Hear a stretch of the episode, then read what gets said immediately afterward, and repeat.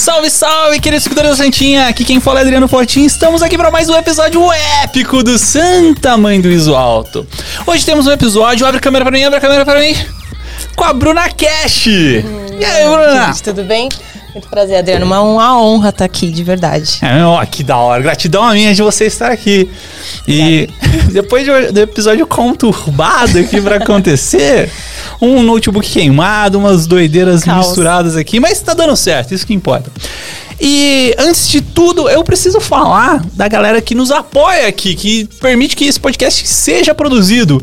Eu preciso falar primeiramente, oh, dos estúdios Lampu. Os estúdios Lampu é esse espaço aqui maravilhoso que vocês estão vendo, com luzes, com câmeras, com microfones, com tudo que você precisa se você quiser fazer seu podcast.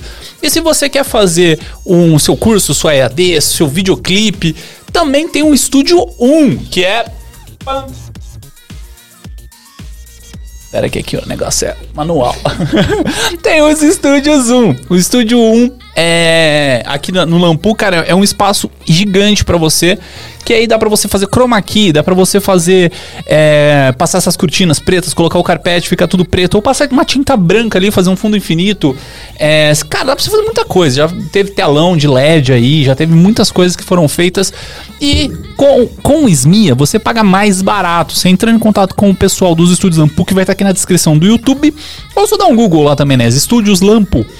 É, você vai falar com o Cris, que é o dono daqui, vai falar assim: Cris, eu vi essa promoção no podcast do Smia e você vai pagar 1.890 reais numa diária de gravação. Que para quem aqui está em São Paulo sabe que esse valor é muito barato, porque no interior tem essa, essa diferença, né? No interior tem outros valores praticados, mas aqui em São Paulo é muito barato, cara. Você não vai achar um valor mais barato aqui na região do Itaim Bibi, Brooklyn, né? Que aqui é meio que Brooklyn, Itaim Bibi é, cara, é puta de uma localização que não tem um lugar melhor para você fazer a sua gravação.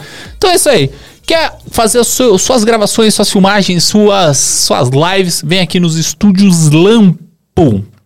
Certinho? Uma graça aqui, inclusive. É, que da hora. Vamos começar nosso episódio a partir de. Agora!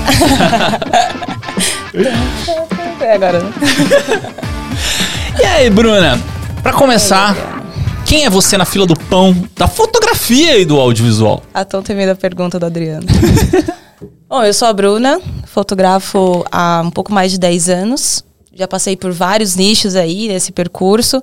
Comecei fotografando esportes, fui para eventos, ensaios, festa de criança, passei por vários processos, foto de carro também, que foi quando eu realmente tive meu primeiro contato com a fotografia de produto, né, que eu não encarava dessa forma, mas é, né, que carro é um produto. E nessa caminhada, mais ou menos ali em 2017, pulando, né, fazendo uma, um resumo aí de, desse, desses 11 anos. Mais ou menos em 2017 eu entrei num auto shopping. Sabe um auto shopping? Como se fosse um, sei lá, um pontal, um global da vida. Que é um shopping de carros. É um shopping certo. que só tem loja de carros. Mas, tipo assim, é online se diz ou, ou tipo concessionária? Não, era como se fosse uma concessionária. Mas é, é um espaço, um galpão enorme. E tinha 15, de 12 a 15 lojas de carros diferentes. Caramba, que legal, não sabia disso não. É, e é um shopping, assim, é tipo hum. só de carro. Então o cliente, ao invés de ir numa loja de rua, ia no shopping, tinha várias opções, variedade, muitos carros iguais, porém competitividade diferente, né? Sim. Alguém pegou um carro mais caro, mais barato que o outro e tal, era competitivo. Onde fica isso aí, isso de curiosidade agora? É a Melo. Conhece é, a Melo? Sim. É a Melo só de carro. Caramba. A Amela é só loja de carro. Sim, é, sim. é bem forte lá. E, inclusive, teve mais de um auto shopping lá. Aí eu entrei, foi quando eu realmente entrei nessa parte de foto de produto. E ali era segunda, sexta-feira, né? Pulando a parte de eventos, ensaios e tal. Eu entrei ali, e ali era de segunda a sexta-feira, eu saí do CLT. Comecei ali, todo dia tinha foto de carro. Porque, querendo ou não, eram 15 lojas, todo dia eles vendiam. Todo dia eles tinham que subir pro anúncio pro site tinha, querendo ou não, essa, essa pressão de chegou o carro hoje do funileiro, amanhã tem que estar tá anunciado. Então, não existia esse processo dentro do auto shopping. Cada um fazia seu anúncio, cada um fazia sua foto, subia pro site, era aquele caos. Uhum. Entrava no site, era aquele caos. E aí, ó, quero, quero implementar esse processo, não sei como, mas tá aí na tua mão. Aí comecei a ir de segunda a sexta-feira, todo dia tinha foto, todo, todo dia tinha carro novo. Uh, e aí eu fazia foto do carro, era em torno, dependendo do carro, de em torno de umas 8 a 15 fotos por carro. A iluminação do espaço era muito bom, então não dependia de luz artificial, nada disso. E fazia, rodava as lojas, pegava detalhes do carro. Essa época eu fiquei afiada no que diz respeito a carros. Então pegava modelo, o que que tinha de acessório, se era banco de couro, trava elétrica Fazia tudo isso, subia pro site, editava as fotos, subia pro site. Mas, é, tipo assim, só pra eu entender, você tinha um trabalho, tipo, da descrição também e da, de foto de cada um dos detalhes é, do, do carro. Exatamente. Então, tá. quando você subia pro site, você tinha que colocar lá tudo que o carro tinha. Uhum. E a foto. Então, eu comecei a fazer essa gestão desses anúncios no site. E aí, eu fazia desde a foto quando o carro chegava, e aí por loja, às vezes, tipo, ah, três carros nessa loja, mais três naquela. Quando era loja nova, era tipo 50 carros para fazer assim, ó, numa paulada, para atualizar e padronizar todas as fotos, porque era um caos. É. E aí eu, eu fiquei uns três anos ali, eu tinha tipo uns 15 chefes, né? Porque tipo, tinha umas 15 lojas. É... Enfim, ali eu, eu, eu amadureci muito nesse processo. E ali foi quando eu realmente comecei a, a viver só de fotografia, assim. Entendi. Só, só, só, deixa eu entender um pouquinho isso aí, porque é um mercado que, tipo, eu, eu desconheço mesmo de, de fotografia de carro, né? Olha, e, é, pô, um é um mercado, gigante. É um mercado gigante, mas é, eu, eu particularmente vi isso. Tive oportunidades, inclusive ali da Anhamelo, foi coisas que eu pensei, o próprio Felipe mesmo já falou, é, que eu poderia ter montado equipes, ter distribuído a galera lá, ó, vai cada um numa loja, faz um esquema e dá, tem muito dinheiro ali real. Só que não é um mercado que eu não, não me via fazendo, assim. É, primeiro que não é um mercado que não valoriza isso. Então a gente ia ter que ensinar esse pessoal a valorizar, entender esse processo, entendeu? Uhum. Outra coisa, é uma demanda para estar tá full time lá. Então, por exemplo, é, em 2017, eu entrei, acho que no Auto Shopping. 2019 ele fechou. Antes da pandemia. Certo. E aí, quando ele fechou. Mas fecha todas as lojas quando é, fecha outro shopping? É. É, porque, querendo ou não, é hum. como se fosse um aluguel. Você tá lá dentro com uma loja, tem um pagamento de luz, de tudo. Aí cada loja, teoricamente, dá uma porcentagem para ajudar em custo, conta, né? Um aluguel. A partir do momento que começa a ter um déficit aqui, um déficit ali, um déficit ali. Quebra. Fechou. mas, tipo assim, é, é, que agora eu tô curioso na questão desse espaço mesmo. Tinham 15 lojas lá, mas lojas do tamanho de concessionárias mesmo, assim? Ou, tipo, pequenas lojas? Lojas tinham... independentes. Não, não necessariamente, tipo, uma loja de carro da vida, uhum. uma Hyundai, assim. Revendedoras de carro mesmo. Mas tinham, tipo, o quê? Quatro, cinco carros lá dentro? Ou era um monte de carros? Não, um monte de carros. Cada loja tinha no mínimo 15 carros. Certo. Entendeu? No mínimo. Tinha loja com 50, dependendo da Tipo, ah, eu tenho uma empresa, eu posso ter, pegar essa quantidade aqui que cabe 50 carros, 60 carros. Certo. E aí é a rotatividade do próprio mercado ali, que os caras vendem, revendem, compra, carro mesmo, usado, certo. entendeu? E às vezes tinha um outro seminovo, outro seminovo, mas não era do zero. Uhum. E é, é uma rotatividade muito grande, absurdamente grande. E então, aí, tipo, todo dia eu tinha foto. E aí, cada loja, assim, ela tem um, o seu site, o seu próprio site? Não, era um site do Auto Shopping. Do Auto Shopping, Que entendi. eu fazia essa gestão, entendeu? Eles tinham uhum. também sites independentes, mas como eles estavam dentro daquele shopping, tinha o site do shopping, a gestão do shopping, tudo uhum. isso do shopping, entendeu? Entendi. Porque, tipo assim, não, assim, eu tô viajando nessa história porque é um, é um, é um mercado novo que eu, que eu não conhecia mesmo. Porque daria para um cara fazer, não sei, até pensando em, em, cidades pequenas e tal, chegar em concessionárias da, da cidade, falar assim para concessionária, sei lá, pô, eu monto um site para você, faço todas as fotos e se for vendido o carro por lá, eu ganho uma comissão. Sei lá, não sei, eu tô brisando agora. Pode ser. Porque, tipo, cara, carro é um, é um mercado, tipo assim, é um produto muito caro um produto absurdamente caro. E ainda mais depois dessa pandemia, tipo assim, oh, tinha, tinha carro que custava, sei lá, 70 mil reais usado, agora tá valendo tipo 300, tá ligado? Com certeza. Caraca. Com certeza. Mas aí entra a questão do que eu hum. falei. É um mercado que essa galera não hum. tem esse costume, assim. A gente não tá falando de um mercado de automotivo premium. Hum. Certo. Entendeu? A gente tá falando de carro popular. Então, esse pessoal tá muito acostumado a postar uma foto num history ali do carro, fazer um videozinho ah, quanto tá, pum, apareceu e é isso. Mas vende rápido esses carros? Ah, alguns quando tá uns achados vende, né? Hoje em dia eu não sei, tá? Hoje certo. em dia eu não sei porque eu já saí desse mercado, não posso dizer. E como você me falou, os preços dos carros tá absurdo, né? Então eu, eu, não vou saber te dizer, mas ali no auto shopping a rotatividade era absurda. Eu não ficava um dia sem fotografar. Tanto é que foi a primeira oportunidade que eu tive de trazer alguém para me ajudar. Certo. Foi a primeira vez assim que eu falei, meu, não, não tô dando conta. Eu precisava fotografar, editar e subir os anúncios. E todo dia eu tinha, tipo, não tinha uma folga. Aí eu trouxe o Yuri, me ajudou muito. Uma época eu só ficava editando, ele descia para rodar. E aí ele me trazia, eu editava, subia. E aí eu fiquei mais nesse, nesse período. Aí o Auto Shopping fechou. Em 2019, algumas lojas que estavam no Auto Shopping ainda estavam. Tinha loja na rua também. Então, me segurei ali, mantive algumas lojas. Foi, acho que, o, o ano mais, mais puxado, assim, que eu colocava a mochila do equipamento nas costas. Eram todas na Yaya Mello ali.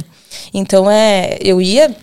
Eles querem tudo pra ontem, porque realmente uhum. o carro precisa vender. Então, quando eu tava no auto shopping, eu tava ali à disposição. Eles me chamavam, ó, chegou, eu me organizava, papapá, passava em todas. E, e é você isso. recebia pela diária ou pela quantidade Não, de trabalhos? Não, era um fixo mesmo. Era um tá. segunda a sexta-feira, assim. Uhum. E aí, quando eu saí de lá, eles, eles sentiam falta dessa, dessa prontidão, assim, né? É. E eu conseguia passar uma vez, duas vezes por semana em cada um tal. E aí era puxado, porque eu pegava tudo num dia e falava, meu, vamos, vamos aí. Colocava a mochila nas costas, um sol de 40 graus. E aí eu ia, aquela melo pra cima, pra baixo, e volta, e sobe, descarrega. E os caras, tipo, duas horas depois. Então, mas e as fotos tal, não sei o quê? Foi um, um ano, assim, bem, bem, bem intenso, assim. E aí eu já meio. Hum, eu já fazia publicidade essa Sim. época. Eu entrei na publicidade pensando na foto de produto. E aí, quando foi em 2019, eu meio que fui parando de, de fotografar carros, aí veio a pandemia.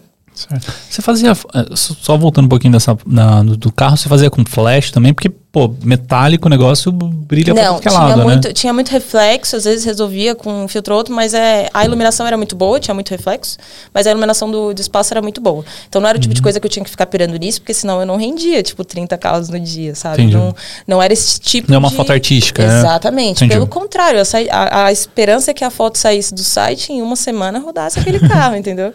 Então uhum. não, não era quantidade. Entendeu? Ah. Eu tinha que entregar a quantidade mesmo. E aí em 2019, o que, que você fez? Aí fechou, eu fiquei com algumas lojas de rua. Eu já estava na faculdade, finzinho da faculdade já.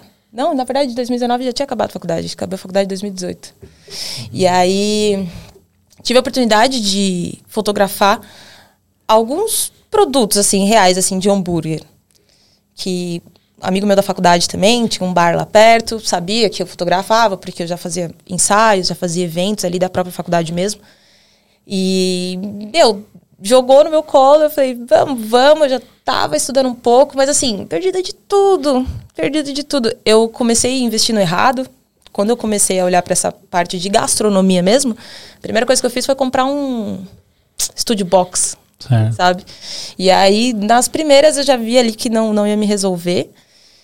E aí, mas aí quando foi 2019, fiz meus primeiros trabalhos, fiz uns dois, três trabalhos lá com meu estúdio box, e aí comecei Fundinho a me aprofundar. Branco e, tal. É, e aí comecei a me aprofundar e logo percebi que não ia resolver e, e fui mudando. Aí comprei o softbox, fui entrando em curso, e aí eu foquei. Foi, foi rapidinho para eu começar a negar outras coisas, sabe? É, negar outros tipos de trabalhos, eventos tal, porque quando eu fiz realmente assim, o, o meu primeiro hambúrguer, por mais que, ok, usou a foto, deu pra usar, ok, mas foi o primeiro trabalho, né? E ali eu falei, meu, é isso. Eu não precisei a minha maior trava era dirigir pessoas, né? E aí, quando eu não precisei dirigir uma pessoa, era só montar um hambúrguer do jeitinho que eu queria, posicionar ele do jeitinho que eu queria. E aí eu falei, meu, é, é isso, sabe? Tipo, eu não, não me vejo fazendo outra coisa. E aí ali eu foquei. Foquei todas as minhas energias nesse mercado, em me desenvolver nisso. Todas as minhas compras de equipamento foi para esse para esse ramo, né, para esse segmento, estudo, tudo isso. E aí eu parei, fui parando aos poucos, fazia foto universitária também, de jogos, tal, eu fui parando. Já tinha parado com fotos de esporte há muito tempo já também. Ensaio também, nas primeiras oportunidades já, já fui cortando. Fiz de tudo também, já fiz ensaio de uhum. criança, sensual, de, de tudo. Mas que aí... negócio, ah, é, minha cunhada tira foto, né? Vem cá, vem cá, é o que que é, né? Descobre depois o trabalho. É, mas é, eu, eu sempre... tem que ser assim, Eu né? sempre tava com a câmera na mão, mas eu nunca, nunca tinha tido tanta certeza, assim, até eu realmente ter esse contato. E eu não tinha noção ainda da dimensão desse tamanho quando eu fiz a foto daquele hambúrguer, sabe? Uhum. Mas eu, eu pirei, aí eu comecei a estudar, a estudar, e aí eu fui vendo que vai muito além daquilo, e aí eu, é uma área muito técnica, né? E aí eu realmente parei de estudar outras coisas, de procurar outras coisas, foquei ali, abri meu Instagram do zero. Foi uma, um processo também, uma decisão quando eu fui para essa área, que é o que muita gente tem dúvida, né? Ou não. Eu decidi começar do zero, então eu realmente, pum, virei uma chave em vários sentidos, profissional e pessoal também. Que você falou assim, vou produzir alimento e vai ser essa. Esse é o foco, exatamente. Meu business. E, e, e realmente é, fazer dinheiro com isso, sabe? Porque querendo uhum. ou não, por mais que eu tivesse ali no auto shop, uma coisa fixa, tal, ainda não era aquilo, sabe? Eu ainda eu realmente senti autonomia quando eu comecei a fazer dinheiro nesse mercado e eu entendi como funciona, a lógica. E aí eu falei, meu, é isso, é aqui, sabe? Eu ainda gosto muito do processo por trás, assim, do uhum. negócio em si do que da, da, da, criação em si, sabe? Eu piro muito nessa parte de, de negócio, de fazer negócio, assim. Então, quando eu entrei na gastronomia, eu pensei, meu, eu vou lidar realmente direto com a empresa, entendeu? Tem um objetivo muito específico ali nesse material que eu estou criando. É diferente do social, né? Quando a gente cria o social, como você falou, a gente está lidando com um sonho, uma coisa afetiva tal. Eu gosto da ideia de que, meu, meu material pode colocar dinheiro no bolso da empresa, entendeu? Sim. E aí, quando essa chave virou para mim, eu falei, meu, é aqui que eu vou ficar, gosto desse processo e fiquei ali. Ah, a gente estava falando isso, né? A gente estava falando disso aí um pouquinho antes, né?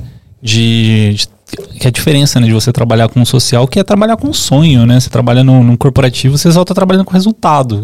A, a, ideia é você fazer o negócio vender. Exato. Mas hoje, assim, você, você trabalha com gastronomia, mas o que, que você mais pega? Assim, é mais é, catálogo ou é produtos mais artísticos? Porque o tipo de trabalho é completamente diferente, né? De você pegar um catálogo para um, um. Completamente. Completamente. Eu pego. Hoje é mais 50%, assim, 50-50. Não posso dizer não, porque eu pego muito produto. Hoje, se for parar pra pesar mesmo, eu acho que tá tete a tete produto e gastronomia ali, sabe? Produ Qualquer tipo de produto. Então, por exemplo, até uma mangueira de carro eu fotografo. Certo. Entendeu? Peças de carro de motor, tem cliente de peça de carro de motor, tem cliente de madeira, de tábuas, entendeu? Então, não, não tem essa, essa distinção. Hoje é muito 50%, 50-50. Às vezes eu pego um produto que eu preciso fazer o estilo dele, a foto técnica, que vai para um catálogo, que vai para o e-commerce, mas eu também preciso fazer o material dele para o Instagram. Entendeu? Para essa marca comunicar alguma coisa no Instagram. Então, muitas vezes eu acabo pegando um produto. Comida não, tá? Comida é difícil fazer um estilo, assim, um in natura, uma foto para recorte, assim. Mas o produto é muito, muito natural, assim. Eu pegar para fazer a técnica, e fotos em contexto, um take ou outro, entendeu? Humanizado, alguém interagindo com o produto. Entendeu? Acabo fazendo essas duas frentes. Principalmente quando não é, é já é uma empresa, às vezes, que tem distribuidores, entendeu? Vem, é, manda para outros lugares para revender. Depende muito do tamanho do cliente. Entendeu? Entendi.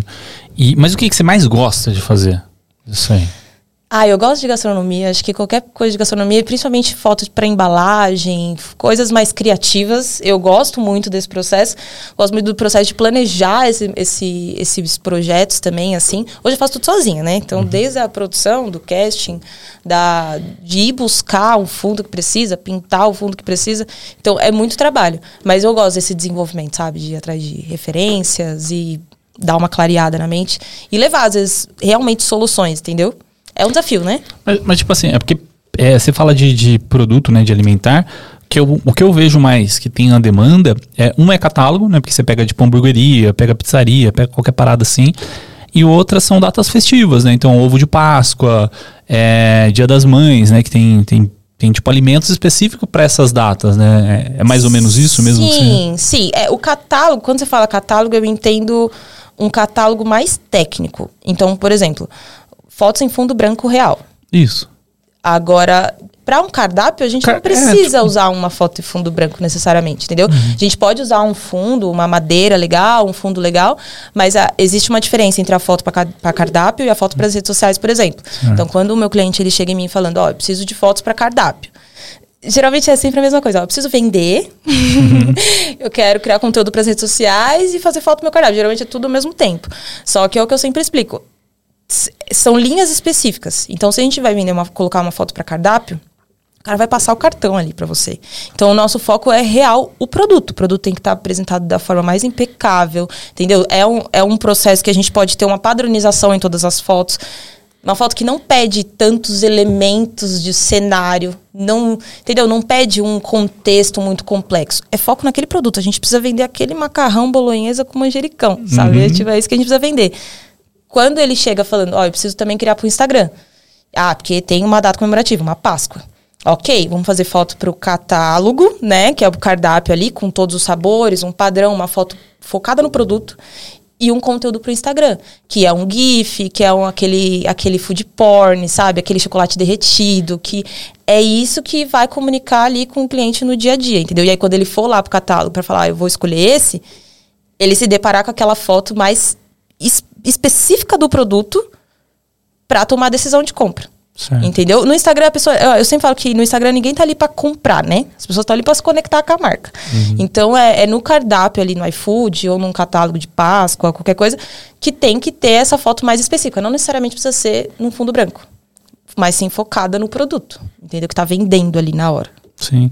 É que eu, eu, pensei assim, catálogo no sentido até de, de, cardápio, né? Pensando, tipo, iFood exatamente. Porque, sei lá, eu sou uma pessoa que eu compro muito no iFood. Tenho preguiça de cozinhar, eu pego muito no iFood. Cara, quantidade de restaurantes que não tem foto, velho. E aí, tipo, você tenta imaginar de como que vai ser. Ou é uma foto completamente genérica. Então, o que é pior, né? Então, cara. A gente tipo... não compra, a gente não compra nada. Que não tenha uma foto assim. E se a foto é muito ruim, aí que eu não compro mesmo.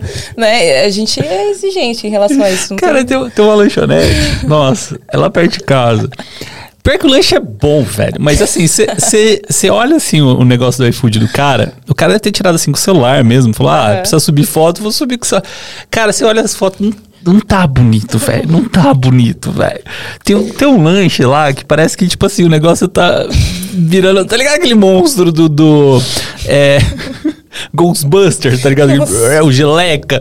Mano do céu, velho. Não, e tipo... acho que tem que ter uma noção, né? Assim, não, não é, eu falo porque eu, eu sou realmente chato com isso. A gente não compra, não compra mesmo, assim. Até parece bom, os ingredientes, você olha assim e fala, puta, parece que é bom, mas não, não dá, não dá vontade de comer, gente. A gente come é. duas vezes, né? Primeiro com o olhar, depois realmente come. Então. Uma droga. Mas é, tipo assim, de, pensando na produção, né? Que você falou de, de produzir, principalmente para redes sociais, né? E aí, como que você. você faz? Você que cria ideia, você que já vende isso pro cliente.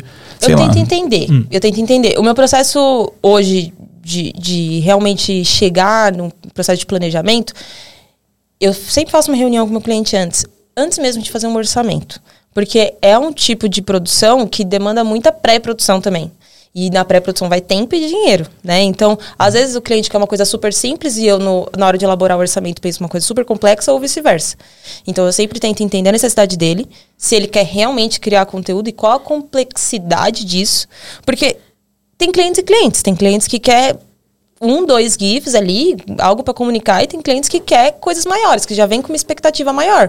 Então, eu tento alinhar essa expectativa, alinho com ele com o que eu consigo realmente entregar dentro da minha realidade. Hoje já dou com a cabeça de, se eu não conseguir entregar isso aqui, eu vou atrás de alguém que, que vai entregar. Entendeu? Tipo, eu não, não, vou, não vou perder esse trabalho. Vou atrás de alguém que tenha essa expertise e vou trazer para o job.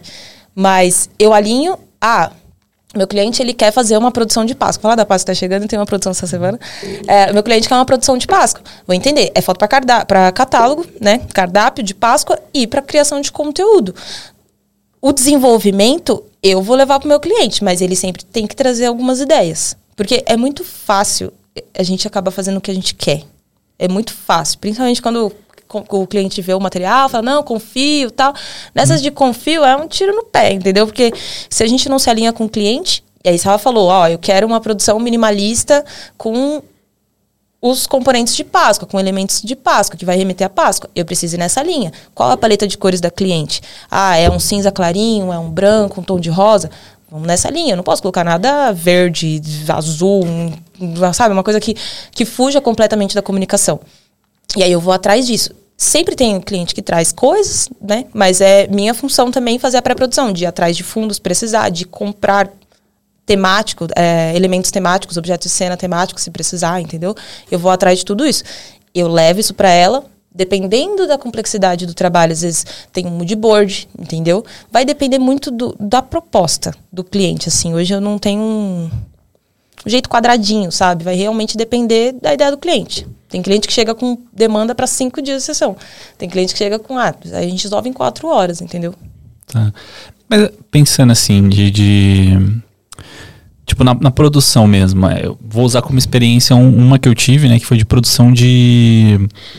De produto de maquiagem, uhum. né? E aí, o que, que, eu, que, que eu fiz? Eu comprei um monte de cartolina, aí eu fui, vira uma cartolina para um lado, vira uma cartolina para o outro, pá, não sei o que. Eu ia pegando uns trecos de casa, de, ah, tem, tem aquelas palhas, né? É, aí, pá, não sei o que. É, é uma mas, eterna garimpada. É, não, mas assim, ali que eu fiz foi tipo puro improviso. Teve umas que ficaram bem legais, teve umas que ficaram mais ou menos e teve umas que não deu pra usar. Não, mas sempre tem umas que tem que descartar, não tem jeito. É, mas como que você faz? Você, tipo, você já cria um mood antes na sua cabeça? Você, tipo, fala assim, pô, vou fazer dessa forma ou vai meio que criando ali na, na experiência? Já tive o processo, a fase de fazer no flow, uhum. né? Mas a gente é, é, horrível porque a gente nunca sabe o que vai dar e se vai dar no fim das contas. E depois que eu comecei a realmente planejar, eu me planejo. Tá? Então eu faço pesquisa de referência, eu mando para cliente. Quando eu não sei muito bem a linha que a gente vai seguir na produção, eu mando referências para ela, falo, ó, a gente tem que ter uma, uma conversa, né? Tem que uhum. ter uma unidade ali. Então eu mando, ó, a gente pode seguir essa linha de algo mais minimalista ou a gente pode seguir essa linha de algo mais complexo. A gente pode seguir essa linha mais colorido ou a gente pode seguir essa linha mais rústico. Enfim, vai depender da proposta. Dentro disso, eu desenvolvo. Então, qual as cores que a gente. Se o cliente não souber me falar, né? Dependendo do tamanho do cliente, não, não tem isso em mente. Qual paleta que a gente vai usar? Se a gente vai usar uma, uma paleta monocromática ou se a gente vai usar algo é, complementar, se vai usar vidro, se vai usar madeira, se vai usar ardosa, se vai usar cerâmica. Cada coisa comunica uma coisa, entendeu? Então, tem que entender a linguagem do cliente eu, eu sempre falo que nunca, a gente nunca parte do zero, porque a partir do momento que o cliente chega na gente com uma identidade visual, uma comunicação, você bate o olho na, na marca do cliente, você sabe que uma confeitaria super delicada, você não vai usar uma coisa agressiva, entendeu? Então, a, dali a gente já tem uma linha. Dali eu desenvolvo, sempre mostrando para o meu cliente, mostrando referência, entendendo, gosto disso, não, não gosto daquilo, principalmente. Eu sempre falo, me fala o que, que você não gosta dessas referências, principalmente o que você não gosta, que é para eu não repetir.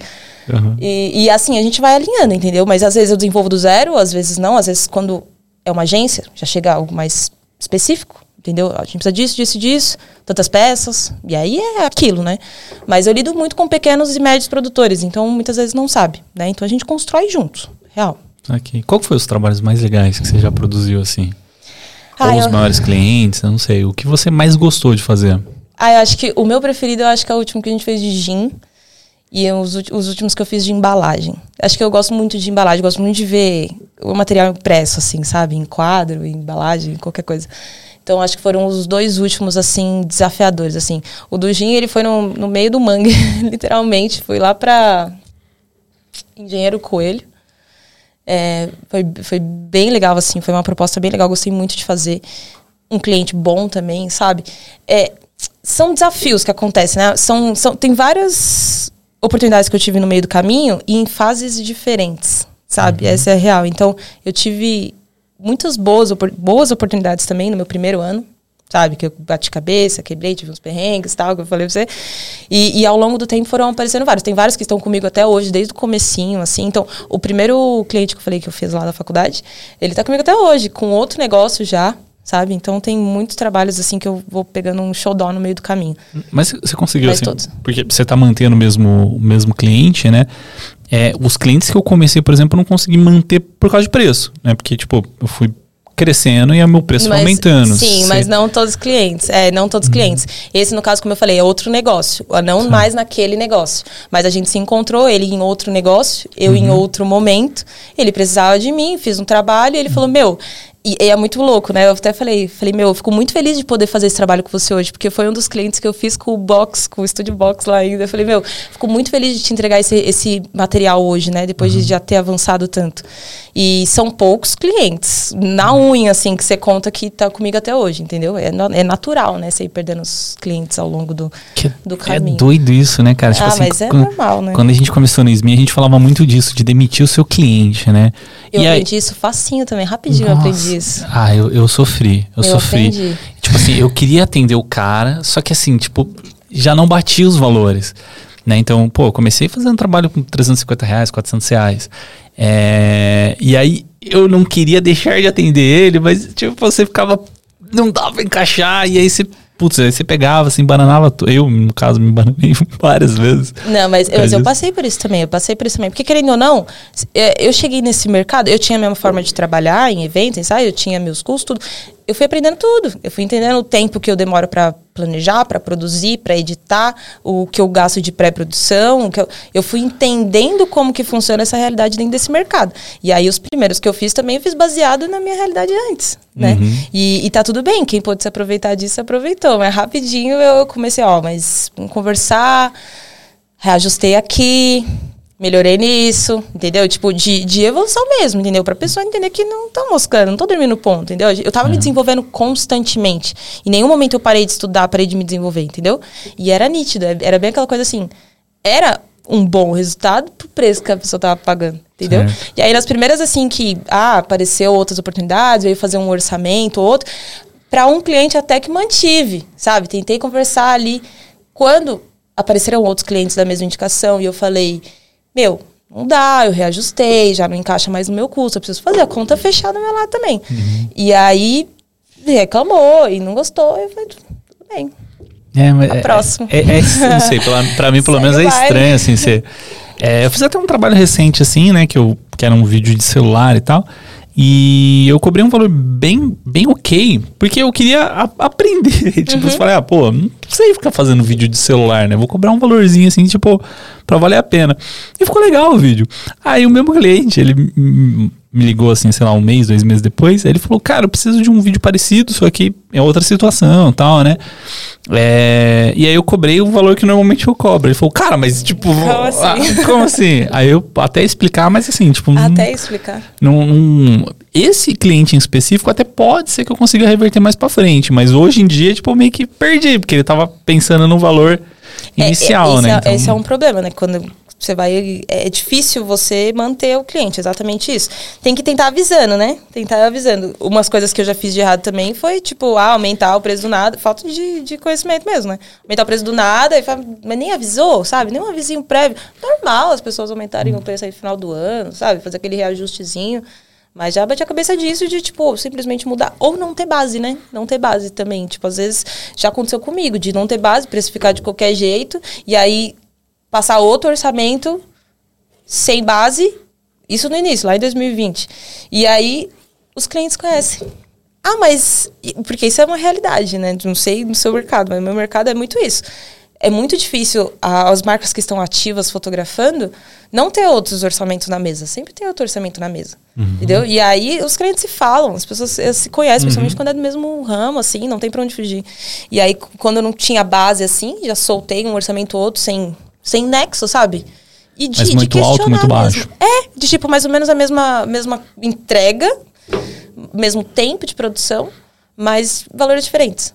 Entendeu? Eu fui aprendendo muito, assim, no processo. Eu, eu, é uma parte que eu gosto, então eu realmente mergulhei nesse processo de precificação, processo. Eu só realmente soube cobrar, soube vender quando eu sabia o que eu estava fazendo. Quando eu conheci o processo. Uhum. Entendeu? Quando eu sabia o quanto eu gastava de tempo e de dinheiro.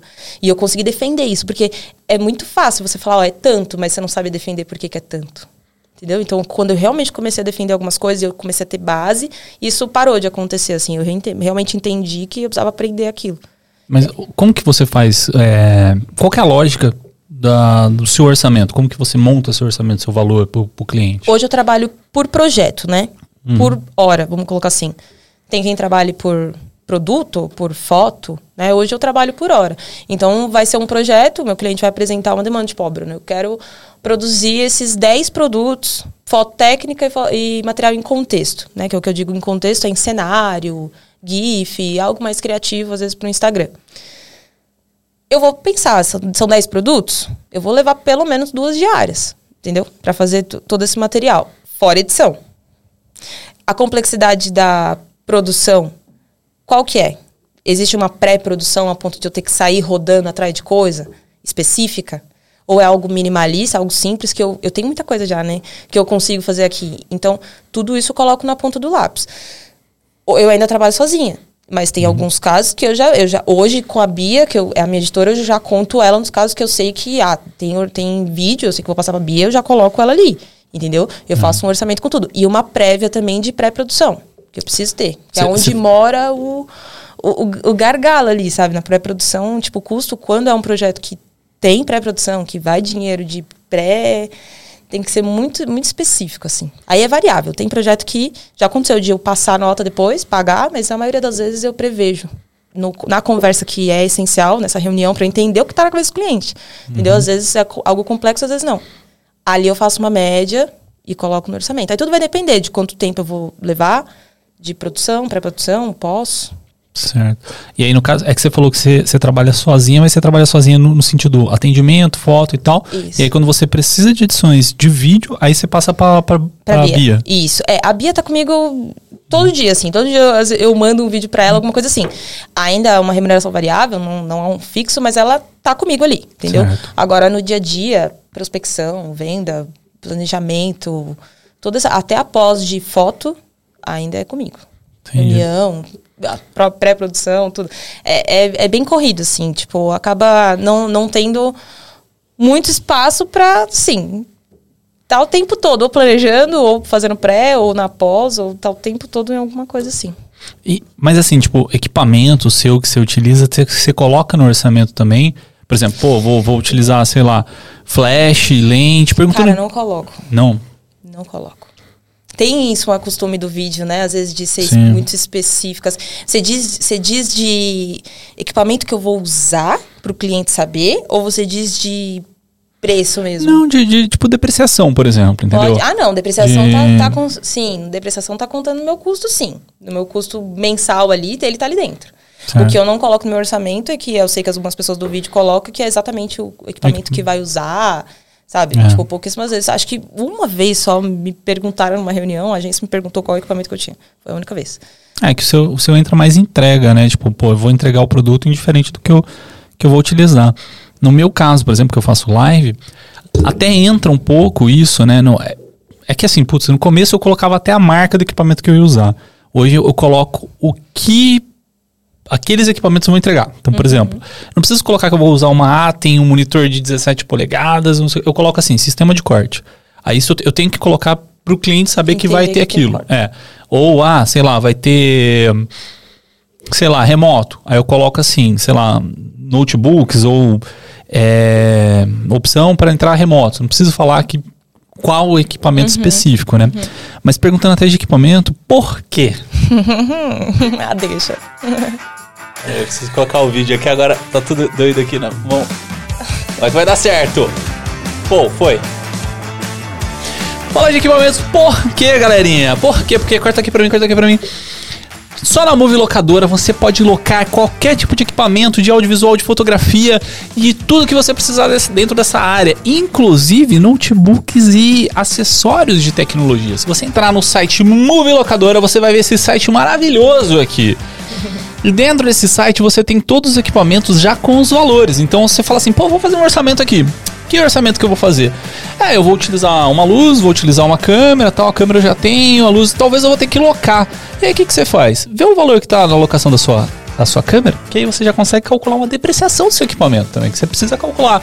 E aí você vem, pô, eu preciso dessas luzes aqui, ó, coloridas, para ficar bem bonito aqui no meu vídeo que eu vou fazer. Aí você vê o valor. O valor já está aqui embaixo.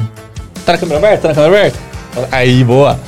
E aí você vai ver aqui, ó, tudo que está dentro do kit, né? Então aqui, ó, o Amaran, o punho de bateria, cabo de energia, tripé de, de três estágios, a fonte de alimentação, o case, o anel e o valor que está... É que tem que colocar ali, eu acho que é essa. Ah, tem que colocar a data. Vamos, vamos colocar amanhã, amanhã. Precisar para amanhã. Vou entregar. Aí você pode locar em meio período também, ó. É. Vou pegar amanhã e vou entregar amanhã. Vou pegar de manhã Vou entregar à tarde. Não quero ficar uma diária inteira. Vou fazer em meia diária esse, esse job. Vai ficar aqui o valor para você, ó. 112 reais para você locar o seu Amara.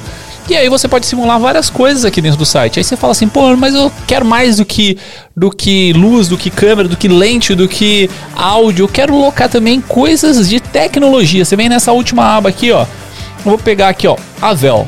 Aí o que, que você tem? Você tem os notebooks da Vel. Aí você fala, ah, mas eu preciso de Apple. Você tem as coisas da Apple também. Parará, o iPhone, você tem iPhone, cara. Você pode locar iPhone. Eu, eu quero achar aqui, cara, tem um monte de acessórios. Isso que eu acho legal, que é adaptadores, é Ó, Live U você pode locar. Cara, você tem tudo dentro da MU. Então tá com dúvida, você tá pensando assim, pô, eu preciso de um equipamento para fazer esse meu job, não tenho. Aonde que você vai pesquisar? Só em um lugar. movilocadora.com.br. E muito prático, né? Muito prático. Quando eu usei a primeira vez, eu foi, foi resolveu, fui, devolvi. Nossa, muito é, Tem um drive-thru também, para quem tá aqui em São Paulo, você pode passar lá na, na Pinheiro só, ó, pegar no drive-thru ali, já saiu rapidinho, é top. Ou ir na Vila Madalena, que é a sede. Para quem tá no Rio, tem, a, tem uma, um local no Rio e em Floripa também. Certinho? Mas voltando aqui ao nosso episódio, quero saber de você perrengues, tretas, problemas que já aconteceram com você nas suas produções. Olha, nesse, nesse muitos tempo, assim, nesses anos, o que mais aconteceu, acho que foi problema com cartão de memória, na maioria das vezes. Flash, já tive perrengue, mas acho que o perrengue que mais me deu dor de cabeça foi quando minha câmera foi pro chão, real, que foi em 2021, 2022, acho que foi 2021. É, eu tinha acabado de pegar ela, tinha dois, três meses, e ela foi pro chão. Assim, eu basicamente fui avançando meu, meu equipamento, e eu ainda tinha um, um tripé, tipo, de 200 reais. E eu tava fazendo uma produção e ela tava... Tripé eu, é aqueles de foto, aqueles de plástico. É, tá, é, é. E, e, desde a minha época da minha D3100, levinha, de entrada levinha, levinha, eu tinha ele. Fui pra D7000, mantive ele. Aí fui pra D750, mantive ele. Pesado é 750. Pra caramba. E aí ela ainda tava espanando ali. Eu, ah. E aí eu tava fazendo uma produção, eu tava de costas assim. A gente morava na outra casa ainda, era bem apertadinho. E eu tava montando um, um iogurte com os morangos ali, super concentrada no meu food styling. E aí, do nada, eu só ouço um blum. Aí eu travei, assim, eu travei. Eu falei, não, não tô acreditando, não é possível. Que eu olhei pra trás, minha câmera tava assim, no chão, estourada. Ela caiu meio que com a lente virada, assim. Então a lente ficou presa dentro dela, sabe? O encaixe. Hum. Ele soltou, assim, real. Preju muito prejuízo. Eu fiquei, fiquei uma semana sem, sem câmera, tive que remanejar uns, uns trabalhos. Foi para assistência, eu tinha seguro. Uhum. Graças a Deus, depois. Isso é, foi até uma coisa que as pessoas, até hoje, me procuram para saber indicação de seguro ou pedir uma indicação de corretor, porque foi uma coisa que, que realmente mexeu comigo. Eu bati muito nessa tecla depois, porque se não fosse meu seguro, eu tinha perdido. Assim, real, a câmera, eu ia ter que voltar. Eu já tava numa câmera muito boa, eu ia ter que dar uns passos para trás, para regar o fôlego e tal. E o seguro me livrou de um, de uma, de uma, de um prejuízo de mais de 5 mil reais. Que seguro que você tinha? Porto Seguro. Porto Seguro? Porto Seguro. Foi, foi rápido, poderia ser um, pouco, um pouquinho mais rápido. Mas foi rápido, tipo, não, não, não, não tive custo, só franquia, né? Teve pra onde fugir. A assistência que eu levo também, que, enfim, não é uma autorizada Nikon, mas é uma assistência que eu levo muito tempo, então eles me fortaleceram também. Fiquei questão de uma semana, assim, sem a câmera. Mas foi, foi um baque. Ele foi, acho que um dos perrengues, perrengues, assim, que eu pensei que eu ia ter que dar uns, uns, uns passos para trás, assim, em relação a, a job mesmo, né? Agora, e logo em seguida fui e comprei outro tripé, caré, pra isso nunca mais acontecer. nunca... Dizem que é um tripé que vai, vou passar pros meus filhos, espero que sim. espero que sim. Mas, mas assim, tipo, é, só pra entender o, a questão até do seguro, né? Que eu acho que é uma uhum. coisa legal, assim. Não sei se fez algum episódio já falando sobre isso. Mas você lembra o valor que você pagava? Ou você ainda paga? Quanto que sai no um, seguro? Um seguro, é, de uma câmera? Olha, vou, é difícil te dizer hoje porque eu acabei de incluir a, a Canon que eu peguei. Uhum. Mas em torno de uns. Hum, eu tenho muita coisa no meu seguro, querendo ou não. Eu tenho minhas uhum. lentes, eu tenho a câmera. 900 reais, 700 reais. Por ano que você paga? Dependendo de qual a sua câmera. Certo. Né? Dependendo muito do, do valor da tua câmera. Uh, por ano. E aí você, você vê se vai pagar em, à vista, seis meses, né? Sim. Enfim. Seria o quê? Uns 10% do valor da é, câmera. É. Se a câmera custa, sei lá, 9 mil, 10 mil reais, você vai pagar é. mil reais por ano pra, isso. teu seguro. É, dá pra ter essa média de 10%. E aí, tipo, quebrou o equipamento nesse caso, tava na sua mão, né? Então, sei lá, não foi um uma forma que você consiga jogar o, o, problema para um terceiro. Uhum. É, mas é só se acionar e falar, ó, oh, eu derrubei o equipamento e. É foi é pro chão, foi danos, é. Aí eu aleguei lá, ainda minha assistência ainda me ajudou muito nessa, nesse contato com a Porto mesmo, em, questão técnica do que Sim. tinha acontecido, mas fez um relatório lá de tudo que tinha acontecido, mandou pro, pra Porto Seguro, eles transferiram o dinheiro para minha conta e eu transferir o dinheiro para assistência. Ah, tipo, não precisa nem o contato assistência com, não, com a seguradora direto. Não, não. Eles não, pedem, eles não pedem vários orçamentos ou era só um e já era? Não, nesse caso não pediu, não. Eu só falei que era realmente uma assistência que eu já levava muito tempo. Na primeira eles mandaram. Graças a Deus também. Se eu tivesse que ir atrás de outra, eu ia ter que ir atrás de outra mesmo. Porque eu uso muito essa assistência há muito tempo já. Entendi. E eu não tive problema com isso. Eu tive. O que demorou mais foi entre um, o meu corretor com a Porto entendeu? O contato, porque querendo ou não, era um valor alto, é, é dano. nunca sabe se né, foi você que jogou o negócio no chão. Se, uhum. tem a, teve a questão de estar no tripé também, entendeu? Então, querendo ou não, será que foi o tripé? Será que caiu? Será que eu tava com ela? Não tava com ela? Então teve isso, mas logo se, se resolveu, assim, não, não demorou, não. Questão de uma semana, eu já tava com o dia, já arrumou, né? Nunca Sim. mais foi a mesma, tá? Ela nunca é, mais foi a mesma. Abriu, teve que trocar um monte de coisa. Nunca mais foi a mesma. Mas... Acabei de trocar o sensor dela de novo, inclusive. Não, não troquei o sensor na época, segundo a assistência não precisava. E agora eu troquei.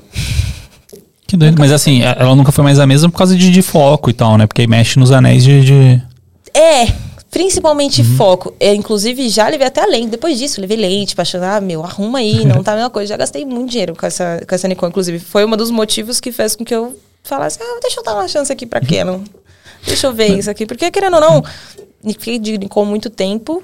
E essa última em específico tá me dando muita dor de cabeça. E você sempre teve Nikon e agora que você passou para Canon? Sempre tive Nikon. Desde 2011 tive a D3000, D5000, não, D3000, D7000, D750 e aí uma backup que eu fiquei com o tempo, uma D5100. Uhum. Hoje eu ainda tô com a D750 e peguei a D Mark IV. E agora eu tô com essas duas. E a, a enfim, talvez eu venda a Nikon de... Mas hoje tá usando basicamente só Canon. Não, Canon. eu uso as duas ainda. Usa as duas? Uso as duas. Principalmente, tipo, ah, eu tô fazendo foto, eu ainda tô usando a Nikon. A Nikon eu tenho o cabo já de sincronismo, tá? Preciso yeah. comprar algumas coisinhas ainda da Canon. Mas eu uso para foto, eu ainda uso a Nikon. Embora eu gosto muito da foto da Canon. Sim, quando eu tô com a Canon na mão, tipo, eu fui fazer uma pizzaria recente. Tava tudo acontecendo, eu tava com a Canon na mão, eu fiz foto com ela, entendeu? Eu não fiquei pegando a Nikon, não.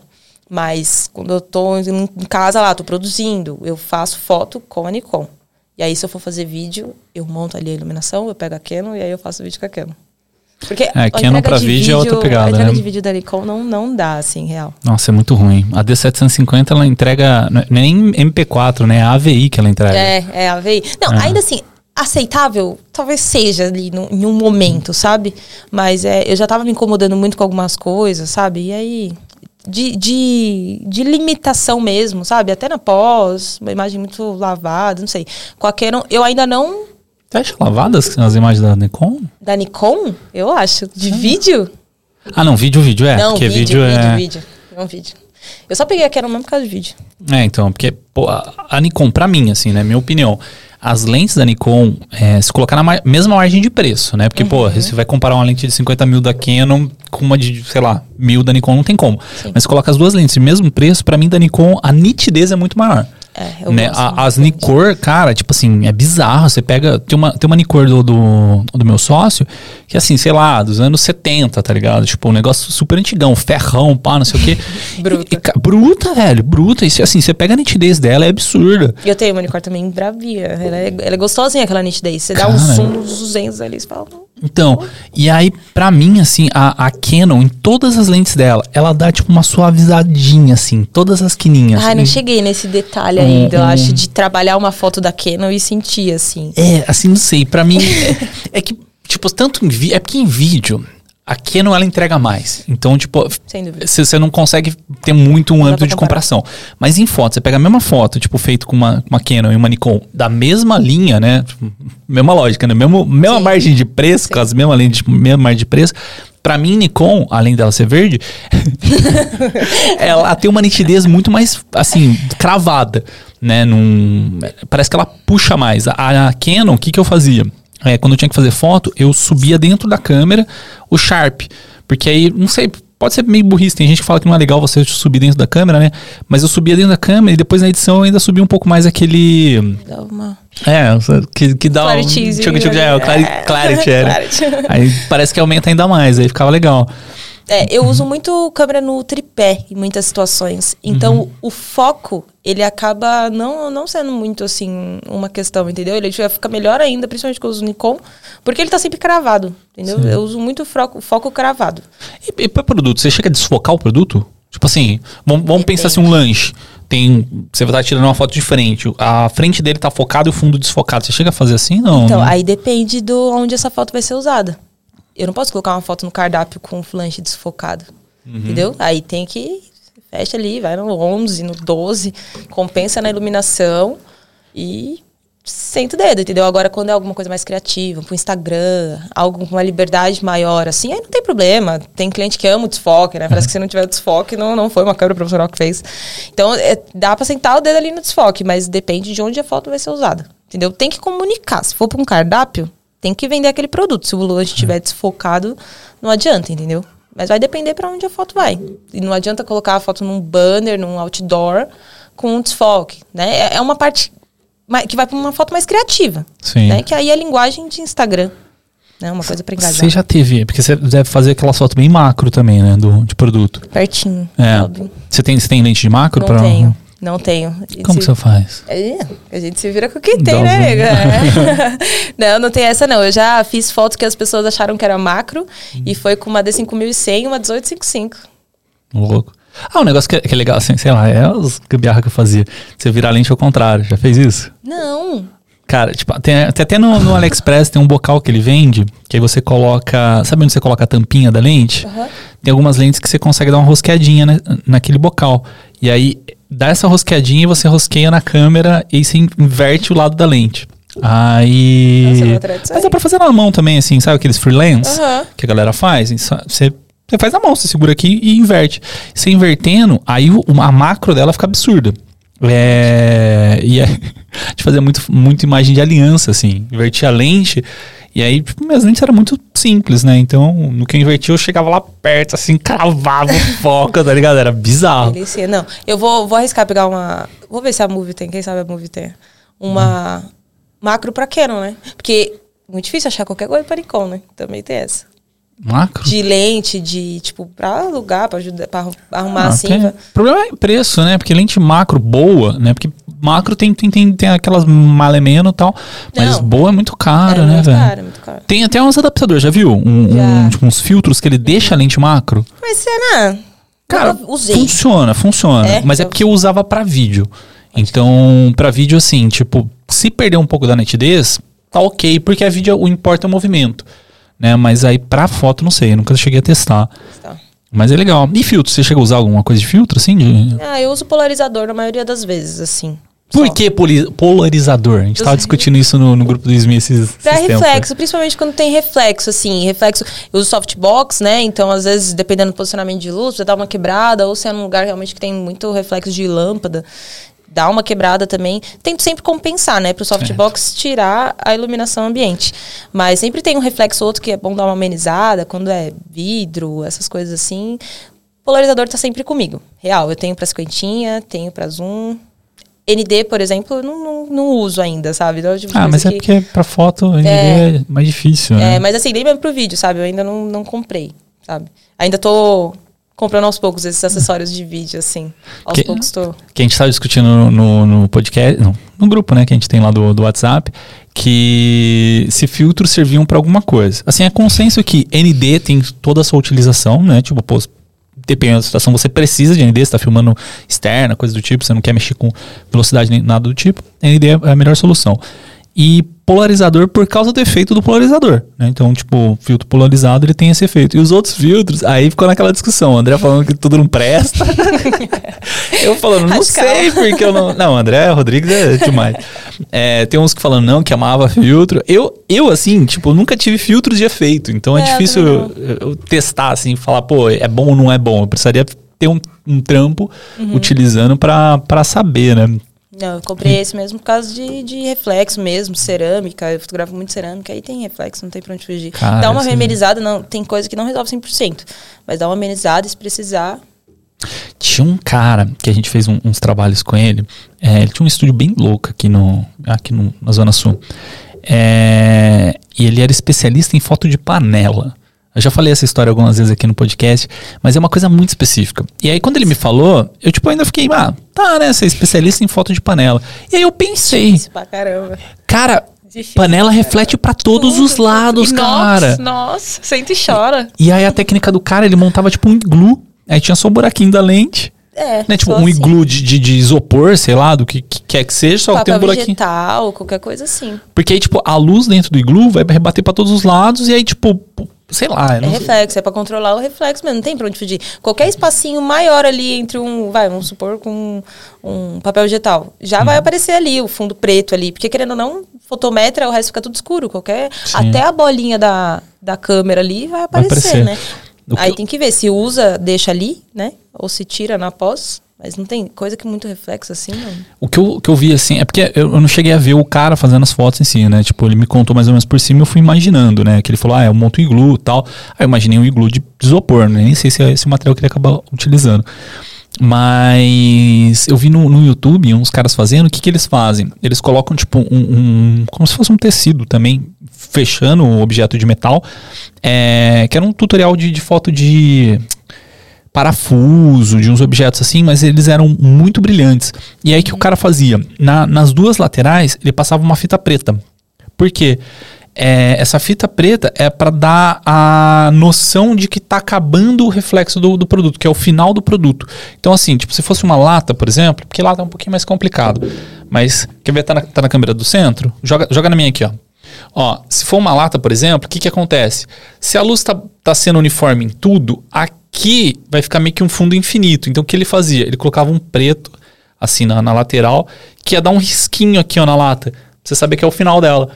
É. Então, é tipo uma, uma, técnica que eu achei bem doida também. Isso assim. é com vidro também. Eu fiz isso recente no, no projeto que eu falei do, do Gin. Eu tive foto técnica também. E aí, garrafa translúcida. Então, aí você coloca num fundo branco para fazer uma foto técnica, uhum. taca a luz de todo lado não, não é só rebatedor branco, né, que existe. Existe muita tapadeira também, a preta mesmo, para você bloquear a luz, ou para você realmente fazer isso, delimitar um, um, um, fim, delimitar uma sombra específica, ou reforçar uma sombra. Se não tiver nada rebatendo de branco, do outro lado, vai ter uma sombra. Certo. Mas às vezes você quer é, ressaltar essa sombra, coloca uma tapadeira preta, entendeu?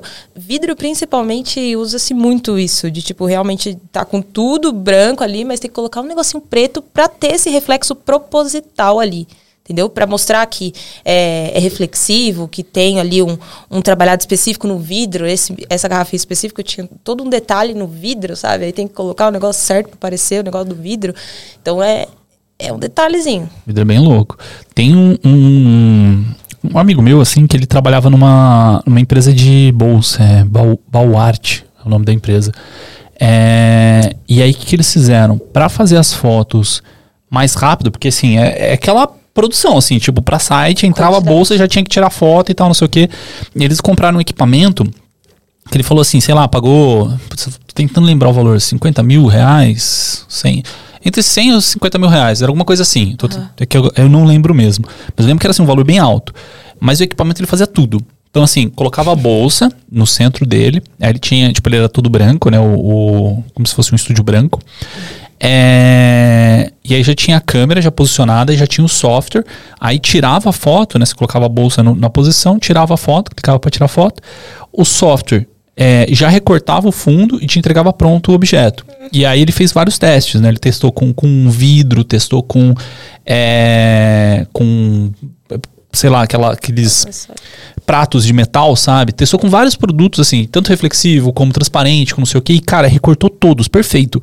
Porque a, dentro do software ele já sabe aonde que, que é o, a máquina, e ele sabe o que, que ele tem que recortar da máquina. Então ela deve, sei lá, não sei se ela tem um escaneamento, alguma coisa do tipo, deve ter, sei lá. Nossa, isso aí. É Mas, tipo, ele falou, cara, era assim, você fazia assim. Ele contratou, né? Ele, ele, é, ele tinha um fotógrafo específico para isso. Ele contratou um assistente só para ficar clicando no botão da máquina, porque não precisava mais editar, não precisava mais é, clicar fora. Cara, é. É que assim, pelo que ele me explicou, é, essa, essa máquina é um pouco mais complicada porque ele teve que importar da Argentina. Eu não lembro o nome mesmo, Eu tá? Não mas acesso para todo mundo, né? É, assim, ele teve que importar da Argentina, mas depois, isso aí faz tipo, uns 4, 5 anos, foi antes da pandemia. É, mas é uma sacada muito louca, tipo assim, de, de, de tecnologia, né? Você quer criar principalmente para e-commerce, né? Então. Quantidade. É uma dessas que o pessoal lá dos carros precisa. É, é que pra carro acho que é um pouquinho mais difícil. Porque não, assim. tô brincando, tô brincando. mas é, é, mete o carro lá. Mas é nessa quantidade mesmo, né? Que precisa. Não tem muito que. É o tipo de foto que não tem que pensar muito. Uhum. É uma foto extremamente técnica. Sim, no sentido, lá assim, é... fundo branco, é, é, não tem muito nada criativo, né? Então uma máquina consegue resolver muitas vezes. Sim. E aí o software, pelo que eu entendi, ele já você já colocava o nome antes da, da foto, né? Tipo, ah, sei lá, é SKU, né? Que é o código do produto, sei lá, 014532, que é o nome do produto. Você já colocava lá para ela já renomear com os nomes. Né? Então você não tinha nem o trabalho de ter que separar depois para subir no site. Nossa, outro nível. Então, tipo assim, é, é uma sacada legal, assim. E, e, e pra edição, cara, eu acho que o mais treta é a edição disso aí, né? É. Você faz é edição é de, de recorte? É fácil criar, né? É fácil fotografar lá. Agora é, porque aquela... é, senta pra editar também. Eu edito, eu edito. Parte de fotografia ainda é toda comigo, assim, de edição e produção também. É toda comigo. Então eu sento lá, organizo minha agenda, entendeu? Fecha ali, coloco as coisas que tem que fazer no dia. Mas é um dia que eu fico até mais introspectiva. Eu fico tanto tempo ali, né? Focado, editando, editando, editando. Para uma coisa ou outra, responde WhatsApp e tal, volta. Eu tenho muito disso, eu tento Sim. focar ali. Então, tipo, sabe, eu vou ficar uma hora aqui, eu vou ficar uma hora aqui, daqui a pouco eu vou parar 10 minutos, vou dar uma volta e eu vou voltar. Eu tenho muito disso. Então, eu ainda sento e edito, recorto se precisar, você faz tipo uns pomodoro da vida, assim? Faço tipo... muito, todos é. os dias, todos os dias. Eu, eu preciso disso, preciso, porque uhum. senão também tem dia que você tá mais avoado, tem dia que você tá mais produtivo, né? Eu sou meio noiado na, na produtividade, eu preciso, eu preciso, eu preciso. Senão eu fico mal mesmo, assim, e, enfim. Eu tenho, eu tenho uma grande dispersão, assim, se eu tenho que sentar para fazer uma edição, um negócio assim, eu disperso muito fácil. E aí que eu percebi, se eu faço isso de manhã, eu disperso menos. Se eu faço à tarde, não sei, talvez tá um pouco mais cansadamente, é. não sei, não uhum. sei. Mas é aí que eu, que, que eu, eu tô me tentando me planejar. Não deixar para editar à tarde. Então, tipo, tudo que é edição, tudo que é coisa mais chata, fazer de manhã. E aí à tarde deixa pra, tipo, conversar com o cliente, prospectar, coisas do tipo. Cara, a melhor coisa que a gente faz é se conhecer, né? Porque eu, eu já passei exatamente por isso também. Eu tive uma época ali meio, meio confusa, onde, começo da pandemia, onde eu virei a chavinha, eu trabalhava todos os dias, 14 horas por dia, insanamente, como se o mundo fosse acabar amanhã, entendeu? E é, eu mudei tanta coisa do, do meu trabalho e da minha vida em si, da minha cabeça em si, que foi uma época meio insana. Hoje, eu já tenho uma coisa mais organizada, sabe? Eu tenho um, mínimo de rotina. Não, eu não consigo seguir uma rotina todos os dias. Certo. Mas eu tenho um, um mínimo ali de rotina para quando eu sento, eu faço minha semana todo dia, minha agenda, tenho checklist, eu sem um checklist não sou nada nessa vida. O Trello é minha vida. Tô tentando migrar pro Notion agora, tô sofrendo. Mas o Trello é minha vida, então eu tenho tudo isso muito organizado. Teve uma época que eu colocava por hora o que, que eu ia fazer. Hoje, se eu, eu prevejo uma data de sessão, eu tento fechar dia seguinte para edição. Pelo menos para organizar aquele material, conseguir liberar para Bia, para organizar foto, selecionar foto, que aí ali desenrola mais fácil. Entendeu? E aí eu sento um dia e falo, eu tento, tá? Não é sempre que eu consigo, mas eu tento separar blocos de tempo. Então, dependendo do material, ó, eu vou fechar essa manhã para só focar nisso. E aí eu realmente coloco coisa para fazer só de tarde, entendeu? Eu também gosto de editar muito de manhã, porque acho que é, é ninguém de manhã quer começar o dia já no caos, né? É. Então, se for para mandar alguma coisa para cliente, mandar e-mail, orçamento, essas coisas, eu gosto de mandar de tarde também. Sim, eu prefiro. Já tive a época de editar à noite, né? Mas eu, eu editar de manhã é muito bom. É, mas faz bem. Assim, eu tô, eu tô tentando seguir muito essa, essa rotina. Principalmente porque, cara, eu sempre fui sem rotina. Eu sempre, ah, eu, porque eu sou um cara da noite, que eu edito melhor. é nada, mano. Você tem, assim, 99% das pessoas que falam que é um cara da noite, você só tá tentando compensar o dia que você não fez nada, tentar compensar a noite.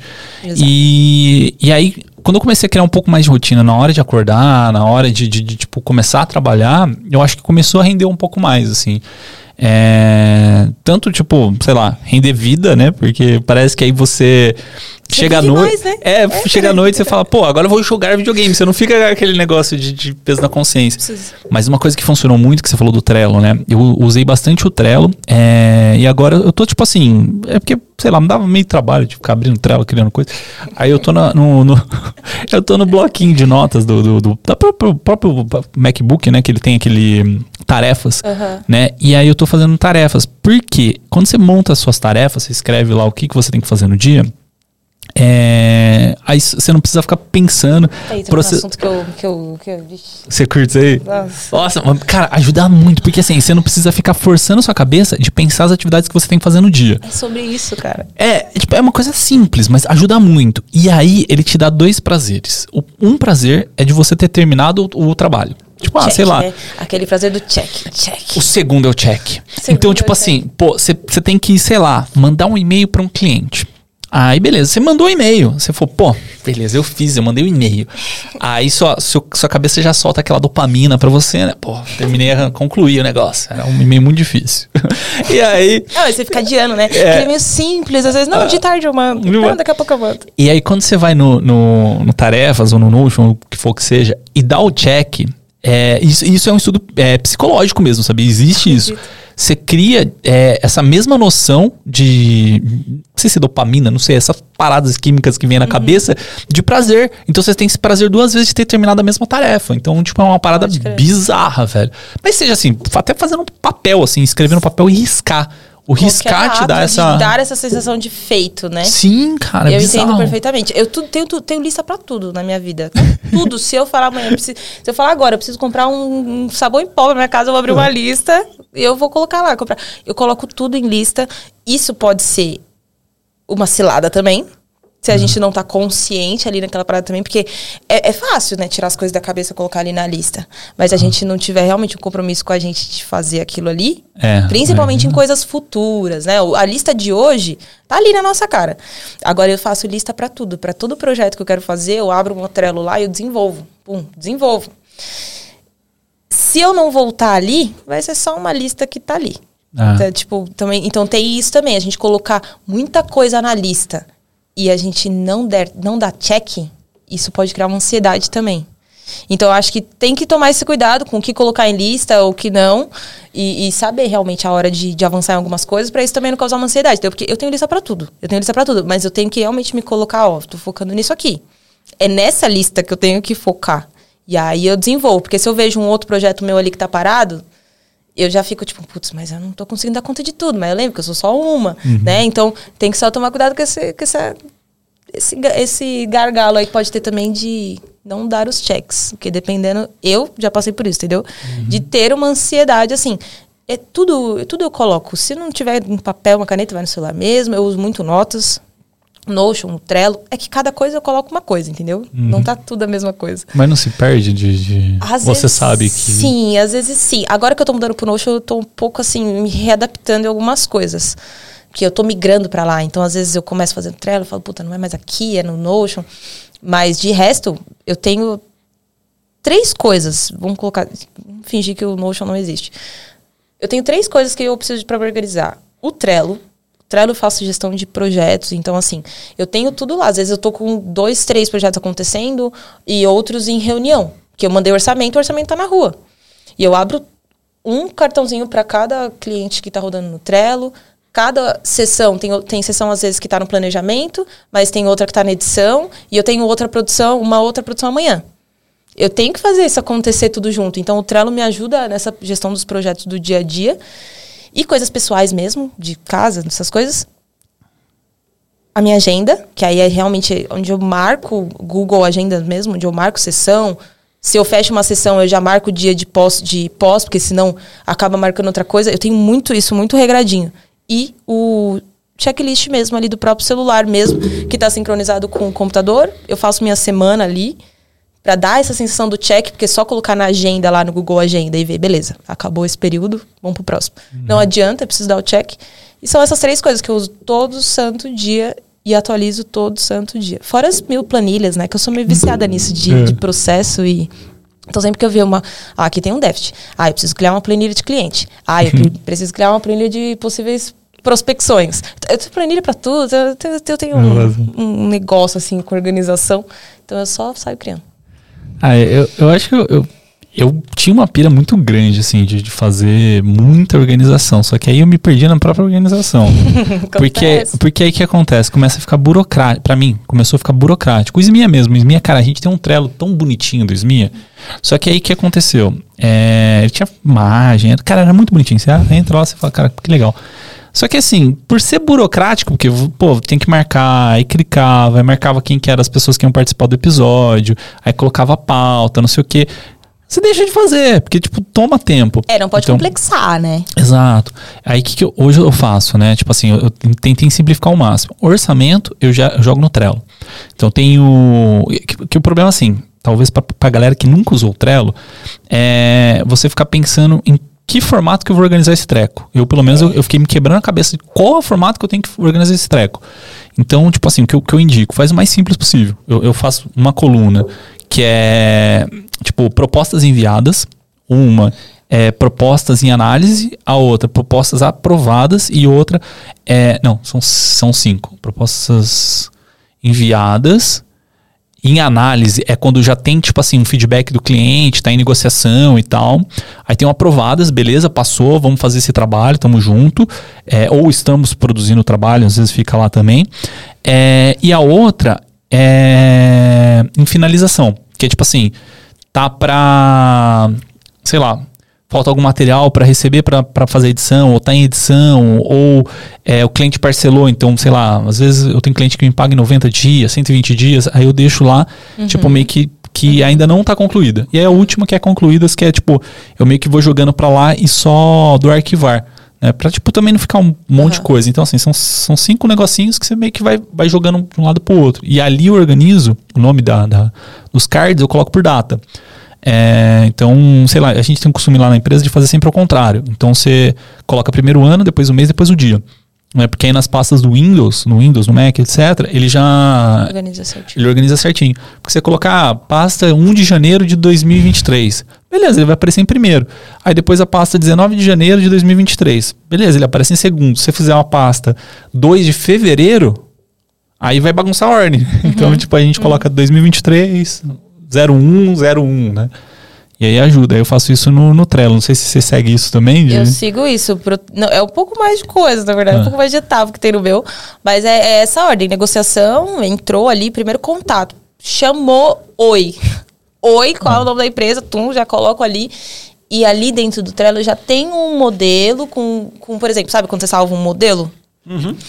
Eu tenho um modelo já com um monte de coisa. Então, tipo, briefing, quantos produtos, quem é a marca, quem é o cliente, contato, investimento, se eu já passei o orçamento, eu já coloco lá, se tem observação de briefings, tem, eu coloco tudo naquela descrição. Certo. E aí tem mais os checklists, que aí no checklist eu tenho todo, dentro do projeto, né? Dentro do uhum. cartão.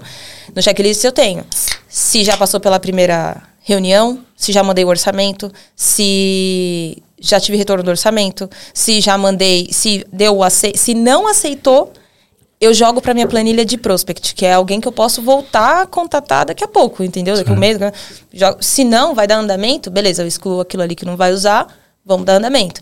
Então a gente começa planejamento e tal. Aí eu tenho todo o checklist. Saiu dessa parte, execução, backup do material, edição, tenho tudo isso. E aí, fora lá, mas peraí, tudo em checklist, não isso. em colunas. É, isso não. você tá falando... Dentro do projeto. Tá. Dentro do projeto. tenho dentro tudo do card, descrito, no caso. Isso, do card. Eu tenho tudo descrito lá dentro. Até a última, assim, validar o pagamento. Eu tenho essa parte também. Fora, nas listas, uhum. se não terminou de pagar ainda, tá lá, entendeu? Tá. É só para entender, na hora que você vai criar, você já coloca lá é, projeto pré-salvo, pré né? Não lembro qual é o nome. É o modelo. Modelo. Isso. Aí você clica lá, modelo, ele já preenche tudo isso para você. Exatamente. Tá, já preenche tudo. A única coisa que eu coloco é o nome do cliente. Certo. E aí ali ele já vai dar checklist de todo o processo que eu tenho que passar para o cliente. Porque todo o meu, meu cliente passa pelo mesmo processo. Entendeu? De reunião, de orçamento, de aprovação. Aí me retorna. A gente faz, se precisar, outra reunião de pré-produção. É, é sempre o mesmo processo com uma adaptação ou outra, dependendo do tamanho né, do, da coisa. É, e aí ali já vem todo aquele modelo, eu coloco o nome e preencho as informações ali de briefing, o que já foi combinado, o que já foi acordado, especificações, entendeu? Tipo, ah, precisa ter duas fotos técnicas de, cada produto, sabe? Coloco tudo ali. E aí na lista eu vou acompanhando conforme cada etapa. Então tem a negociação, quando ainda está em negociação, fica ali até o último. Quando sai da negociação, planejamento, pré-produção, que é planejamento é onde realmente eu vou planejar, vou mandar referência, a gente vai alinhar as cores, o tipo de material que a gente vai usar, todo esse detalhe de planejamento. Pré-produção, eu vou atrás realmente das coisas. Eu vou pintar um fundo, vou comprar uma cartolina, vou comprar um prato, precisar o que precisar. Pré-produção, produção, e aí começa a pós-produção, que aí tem algumas etapas, tanto a edição do Lightroom. Alguns projetos, a maioria passa pelo PS também. Então eu tenho a etapa de produção do Lightroom. Nem toda vez eu finalizo o Lightroom, começo PS. PS Photoshop. Photoshop, é. Uhum. Então eu tenho a parte do Lightroom, Photoshop, agora tem a edição de vídeo. E tem uma etapa de é, seleção do cliente, que dependendo, pouquíssimas vezes eu, eu faço isso hoje em dia, mas dependendo do projeto, eu mando para o meu cliente selecionar exatamente a foto. E aí, eu, quando tá ali, às vezes fica dois, três dias, o cara não tá com pressa, entendeu? O negócio fica ali, aí você cai no esquecimento, então deixa ali. Uhum. Seleção do cliente e envio de material. Entendeu? Tipo, se eu terminei o material. São sete colunas, então, que você tem. Sete e o pagamento, né? Tá. É. E aí os finalizados, que eu deixo lá. Uhum. Eu deixo lá. E pagamento você faz normalmente quanto tempo pro cliente?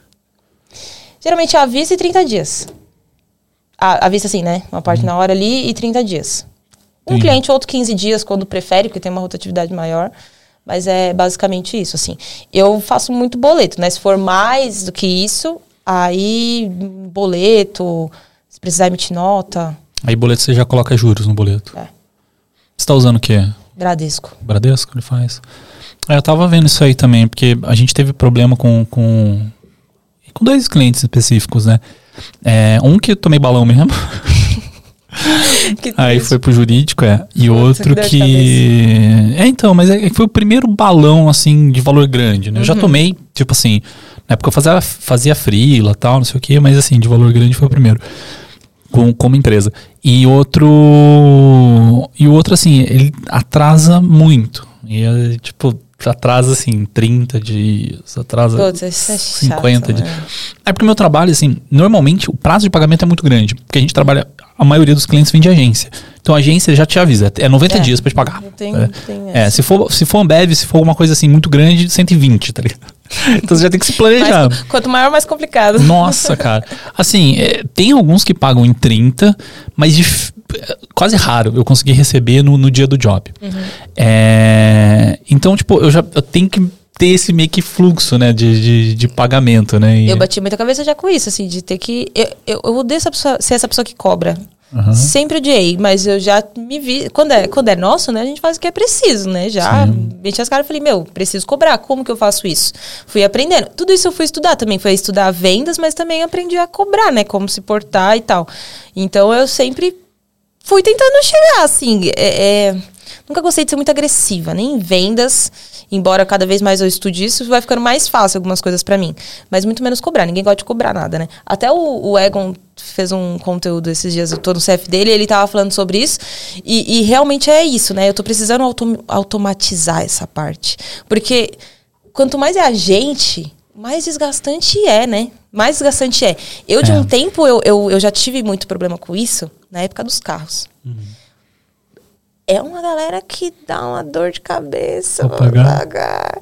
Ali eu já tive que aprender a ter um jogo de cintura sinistro, assim, de tipo, porque era todo mês a mesma coisa, todo mês a mesma coisa.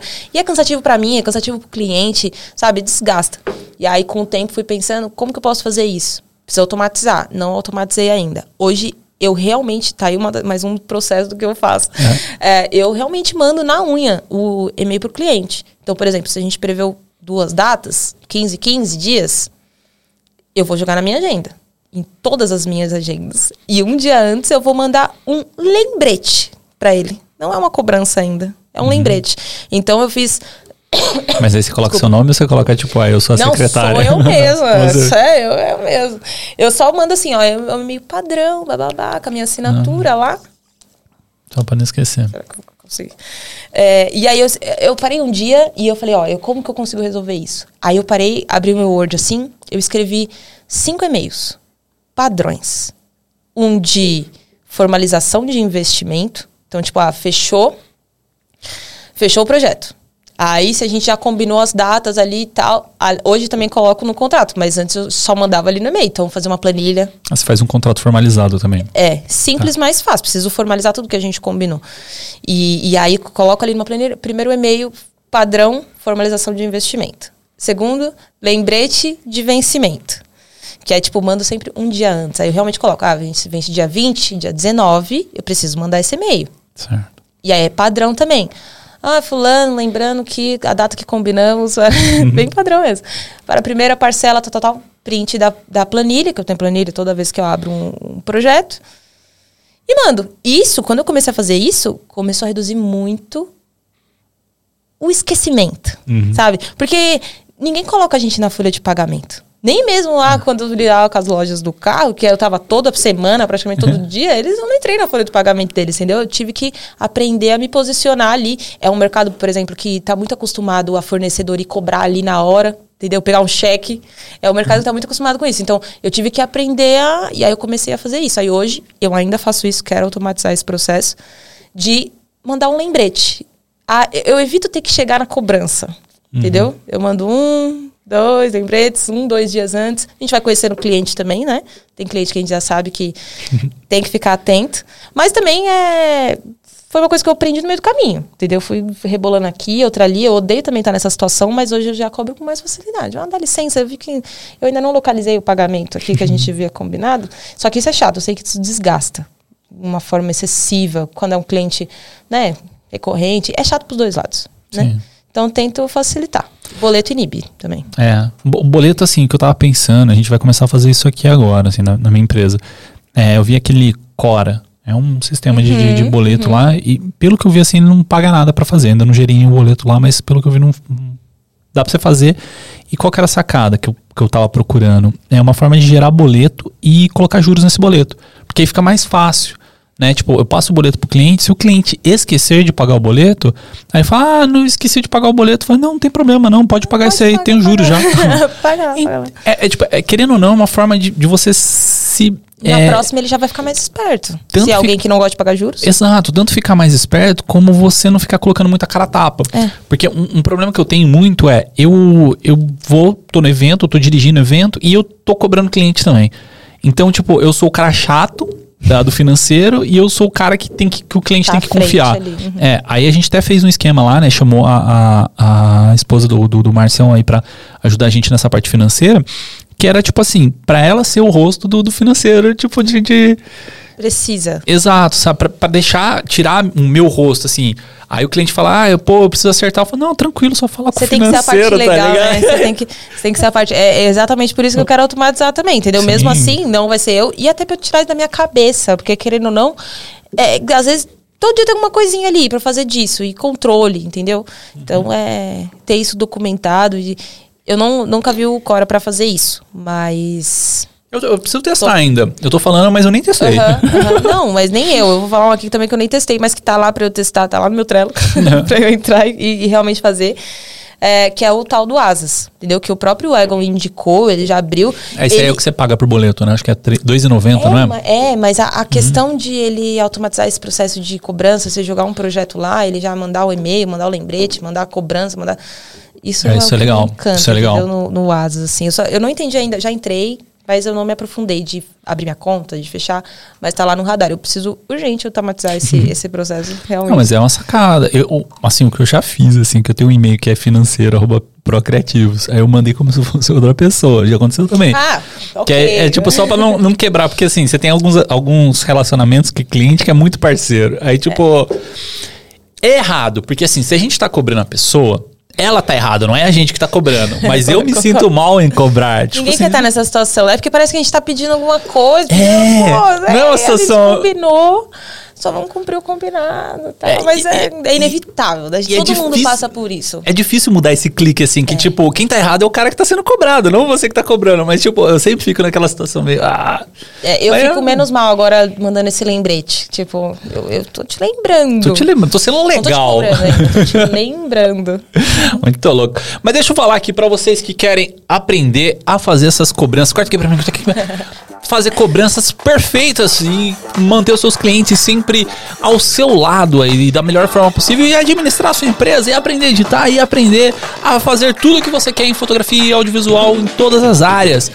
Aonde você vai fazer isso? Corta aberta, corta aberta na Ave Makers. avemakers.com.br é a maior escola de audiovisual desse país. Deixa eu botar o videozinho aqui da Ave Makers. Cadê o videozinho da Ave Makers? Que agora eu tô, tô só. Que pouco clicou Ave Makers. E na VMakers você tem mais de 160 cursos, muito mais, porque a gente precisa fazer a conta de quantos cursos tem lá, porque a gente fala isso há três anos, mas tem muitos cursos, cara. E aí, como que você vai fazer? Você vai entrar em avmakers.com.br, aí você vai falar, putz, eu quero aprender finanças. Você coloca lá finanças, pá vai ter lá uma aula disso. Você quer aprender, sei lá, é, melhorar sua fotografia, direção de fotografia, porque tem o melhor curso de direção de fotografia online que eu já assisti, que é do João Castelo Branco. Você vai assistir lá, cara, é animal. Já assisti esse lá também. Cara, são. Quantas é horas? Tem umas horas, 90 horas, né? Muitas horas. Tem, tipo, eu não terminei ainda, tá? Desculpa, eu tô falando, mas eu não terminei ainda. Mas é são é que é muito horas, grande. É. Assim, grande no sentido completo do negócio, e né? Complexo, né? Sim, sim. Não, e João, complexo. Ó, a primeira palestra que eu assisti do, do João Castelo Branco, né? Foi ele e o Massal conversando no, no na Abessine. Eu juro pra você, eu demorei uns 5 minutos para conseguir entrar dentro da conversa. Assim, estou ouvindo, mas eu não estou compreendendo o que eles estão falando, né? Que eles estavam falando sobre é, HDR, sobre. Uhum. Tipo assim, tem, tem essa palestra no, no. Você entrar na Abessine lá, você vai achar lá o, o vídeo do Massal, foi desse ano, né? Desse 2022. É, e, cara, eu demorei para entender. O cara, assim, ele é muito crânio, muito nerd. É. Só que no curso, qual que é a, a, diferença, né? Numa palestra ele tem uma hora para conversar. No curso ele tem tempo para aprofundar e explicar o que, que ele tá falando. Então, isso eu achei muito louco, assim, ele é um puta de um professor, assim, de, de, de fotografia. Não pouparam isso, né? De Sim. tipo, leva o tempo que precisar, mas explica aí. Vamos fazer a tipo, parada profunda. Exato. Então, assim, melhor curso de, de, de fotografia que você vai ter na avmakers.com.br. E aí você vai fazer a assinatura utilizando o nosso cupom ISMIA99. Por quê? Porque todos os valores da VMakers que saem de promoção, normalmente 109, 119, 129, só com o nosso cupom você vai pagar 99 reais por mês e ter acesso a todos esses cursos, né? Então, pô, tá com alguma dúvida, fala, putz, mas ainda não sei se é esse curso que eu quero fazer. O que, que você vai fazer? Vai entrar no YouTube deles. Tem uma pancada de conteúdo gratuito lá. Vai assistir os conteúdos que são os mesmos professores na plataforma, né? E vai ver se você curte mesmo.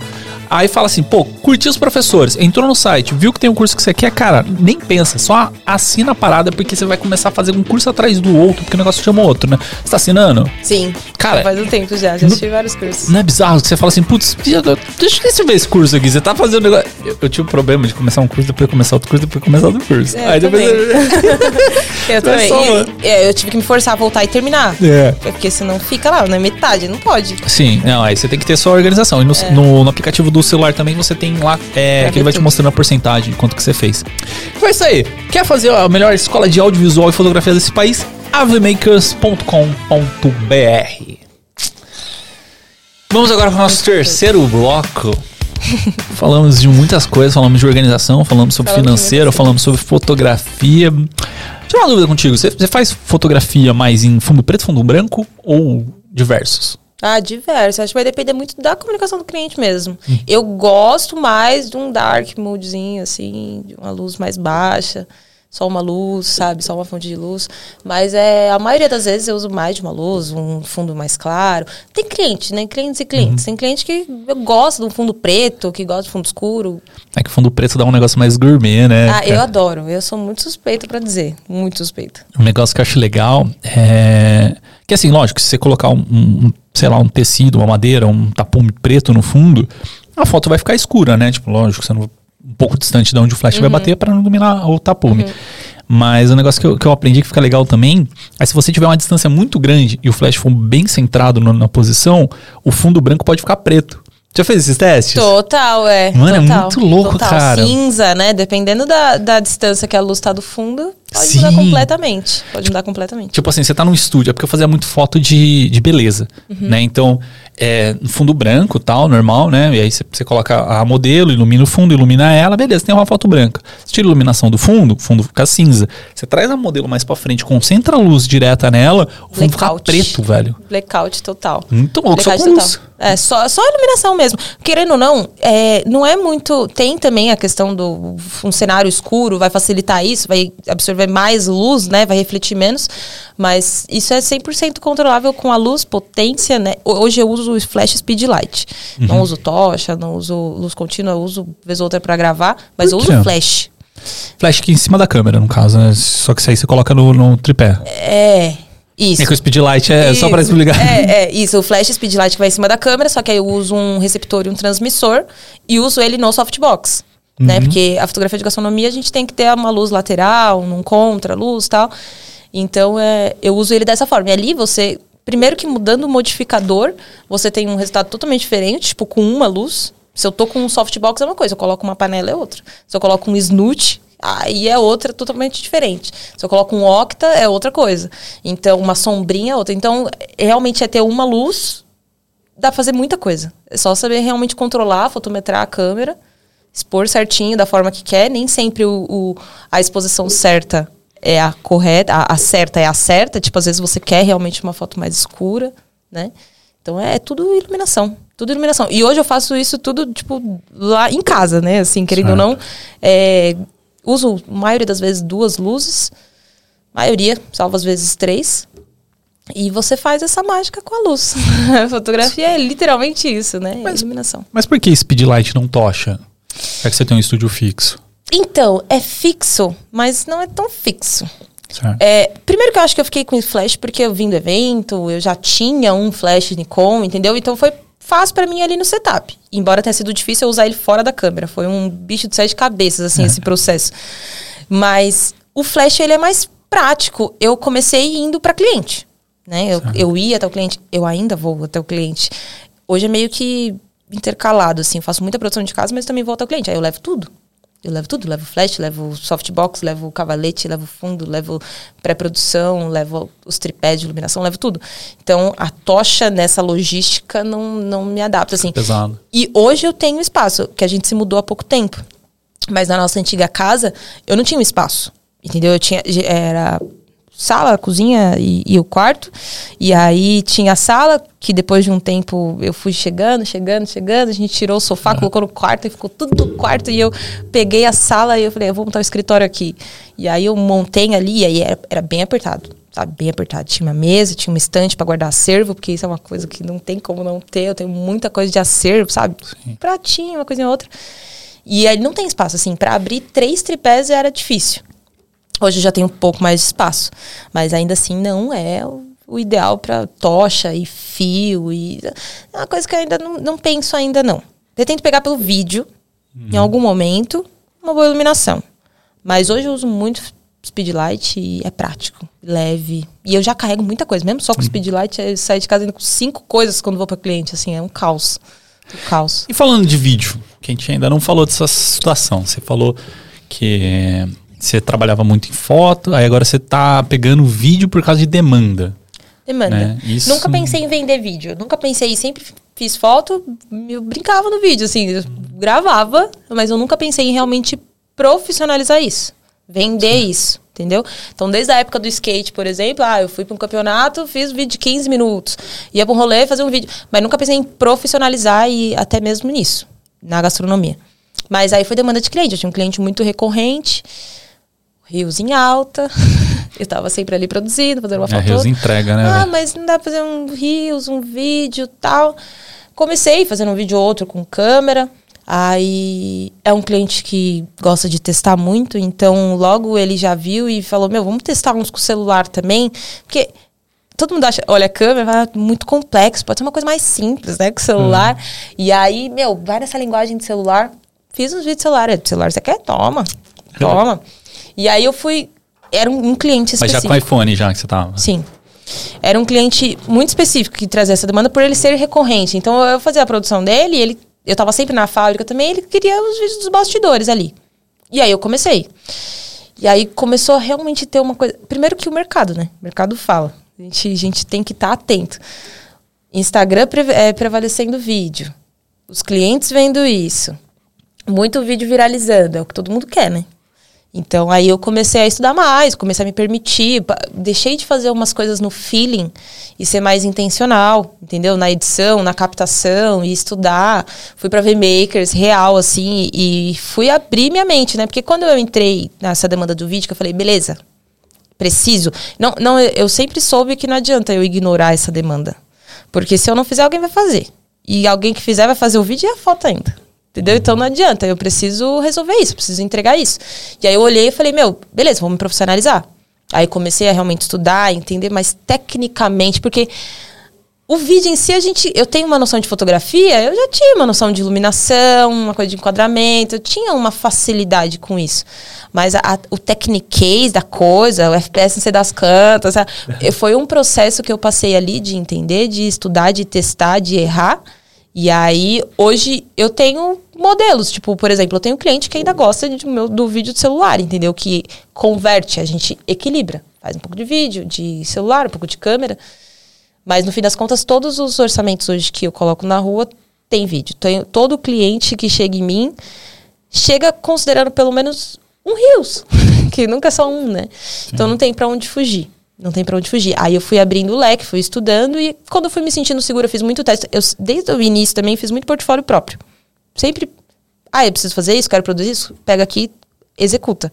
Entendeu? Eu sempre fui do autoral também, fiz muita coisa autoral. Com o vídeo não foi diferente. Quando eu decidi fazer vídeo, comecei a testar, comecei a pegar as coisas, igual fazer no começo, sabe? Comecei a fazer, testar, testar iluminação, testar isso, testar aquilo, com o que tinha em mãos, porque eu não tinha a luz tal. e tal. E foi vindo, foi. E portfólio na rua, né? Acho que portfólio na rua, querendo ou não você faz o melhor com o que você tem nas mãos, as pessoas veem aquilo, elas não sabem como você fez para chegar no processo muitas vezes, né? Sim. E foi assim no começo da gastronomia também. Eu colocava muito portfólio na rua, porque eu estava sempre produzindo autoral, entendeu? Mesmo quando eu não tinha cliente no começo, eu estava sempre produzindo autoral. E aí era teste, teste, teste, coloca no Instagram, gosto, quero, gosto, quero. quero. Hoje, praticamente todos os meus orçamentos têm, têm um vídeo incluso. Tem um vídeo. De uma forma mais específica, né? Enxuta. É né? Porque querendo ou não, ainda é um material para internet, é uma coisa específica. Sou muito realista nisso, entendeu? Mas é o que eu falei, o dia que aparecer uma oportunidade que eu, eu não, não vou ter esse know-how, eu vou trazer alguém que tenha.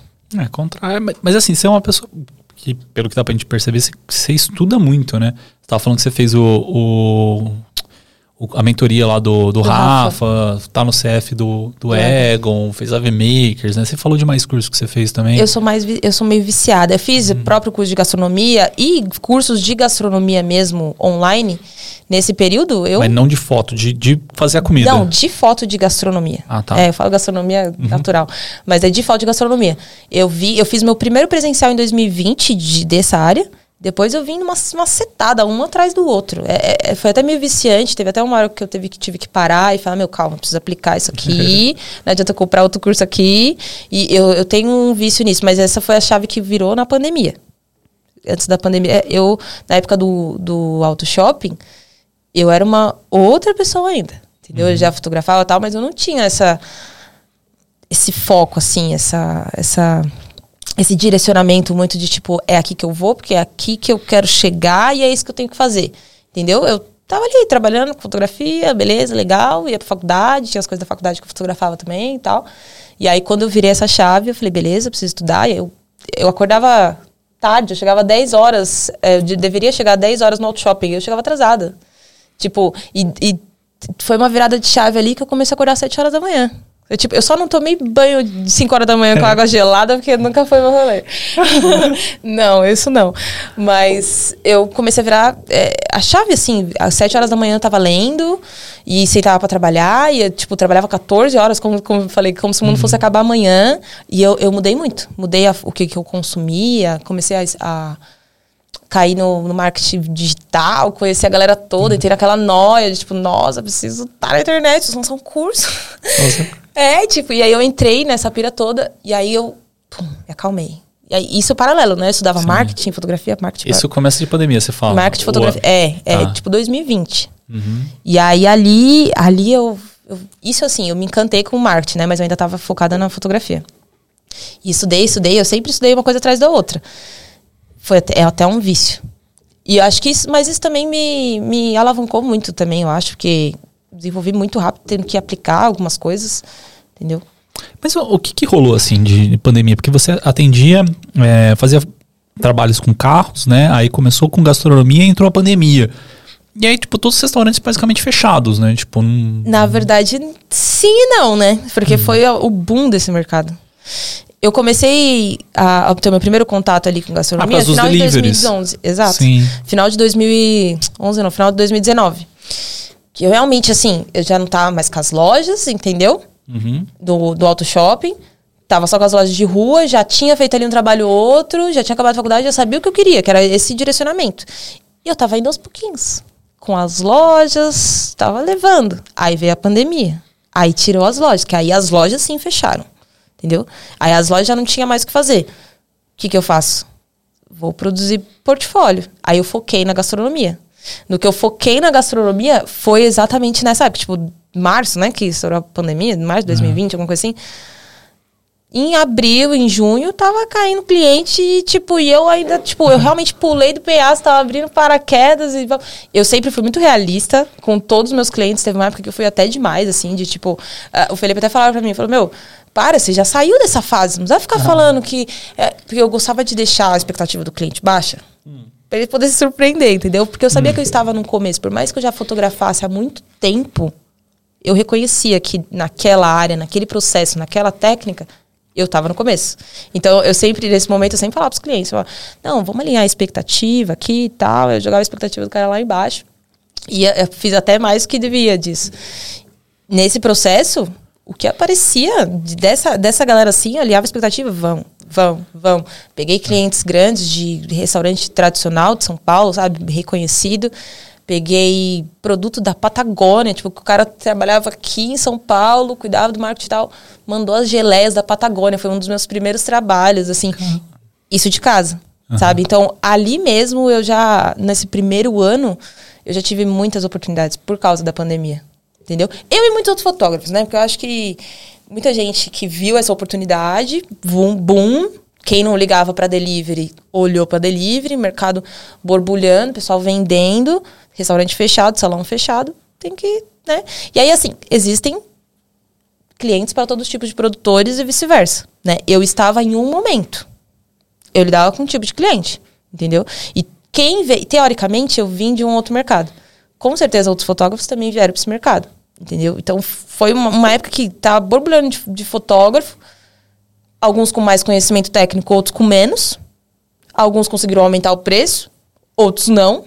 Eu cheguei e eu fui me ajeitando. eu fui me ajeitando, eu fui entendendo.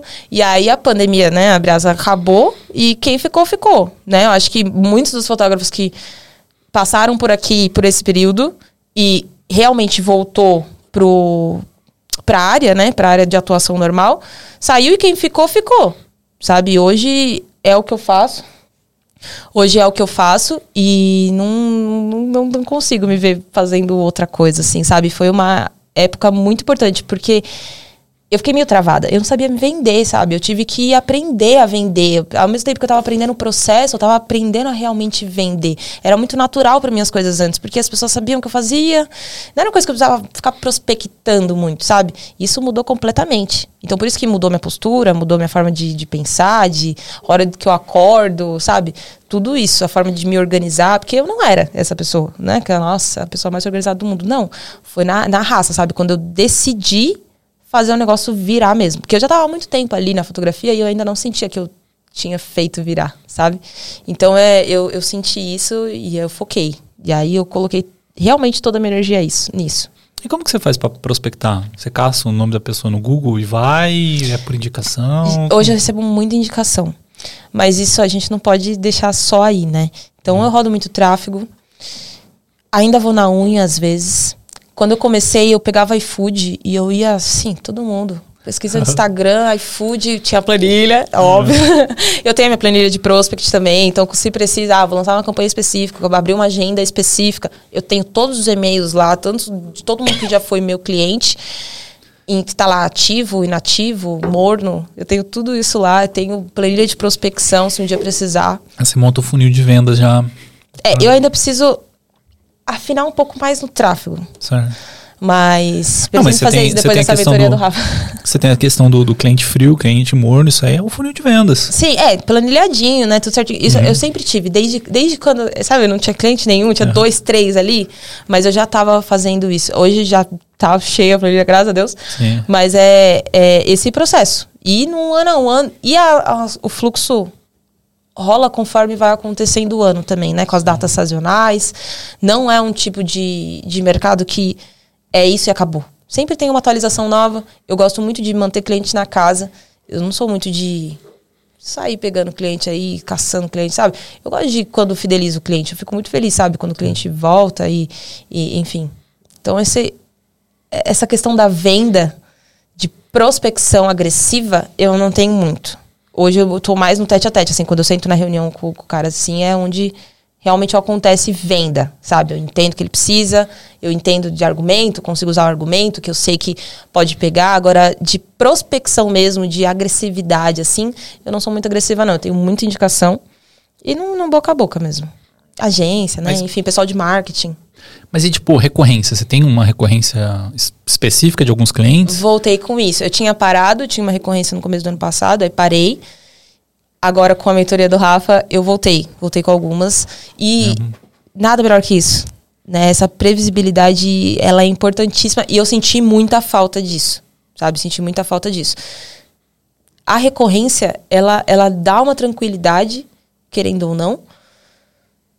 Mas ao mesmo tempo não é fácil, né? Que a gente tá, tem que estar tá sempre levando uma coisa nova. Não dá pra gente cair naquela, naquela mesmice também. Pelo menos no momento de, ah, vai criar, criar conteúdo. Clientes têm uma expectativa de que todo mês eu apareça com alguma coisa nova, uhum. né? Mas a, a recorrência muda jogo. Ajuda, né? Se eu soubesse, eu tinha feito desde o início, assim, sempre, assim. Mas é, por alguma forma, de algum motivo, no começo eu achava que não fazia sentido, sabe? Tipo, nossa, mas mas o cliente vai me pagar tudo mesmo. então, é, mudei muito minha cabeça. Putz, a, a mentoria do Rafa virou muito uma chave na minha cabeça, principalmente nesse novo modelo, sabe? Que eu quero começar a trabalhar. Sim. Porque eu acho que a questão de você ter um planejamento, né? De você saber quanto que você vai ganhar no mês que vem, já te ajuda no, no conforto de quanto que você pode investir tempo hoje prospectando, quanto que você pode investir hoje em estudo pessoal. E em qualquer outra né? coisa, né? Desde de criar um conteúdo, né? Porque uhum. Estar ativa ali também sempre foi uma coisa que me trouxe muito retorno, entendeu? Eu nunca, é, não vou falar nunca. Teve um período que eu criei um conteúdo, alguns deles para cliente, mas eu sempre tive ativa ali, e mesmo que a maioria do, do meu público ali hoje que tá, é, são fotógrafos, é, é, são concorrentes meus, quando eu tô ativa ali, aparece muito orçamento. Ativa de fazendo history, postando bastidores, postando resultado, pum, constância. Aparece, desculpa, aparece, aparece orçamento entendeu? Roda, gira. Então isso é, é, outra coisa também, entendeu? Quando a gente tem essa previsibilidade, eu, eu sei como organizar minha agenda, entendeu? É, é, sobre exatamente sobre isso. Por muito tempo eu não tive isso, até mesmo antes, antes de entrar nessa área, sabe? Quando eu tinha previsibilidade quando eu tava ali no auto shopping e era aquilo todo mês, entendeu? Porque não era variável. Agora, depois que começou a ser variável, que aí tem mês que você vê que você tá no zero, que você não sabe mês que vem se vai entrar, não tem, não tem pra onde você fugir. Uma hora você entende que você precisa dessa previsibilidade. Não, é verdade. Eu, eu, eu tive um, um, certo problema de sair durante a pandemia, né? Porque é, tinha muito trabalho, mas era muito inconstante. Uhum. Esse cliente tinha, tipo, sei lá, esse mês tinha daqui, sei lá, vai te pedir um próximo orçamento daqui seis meses, né?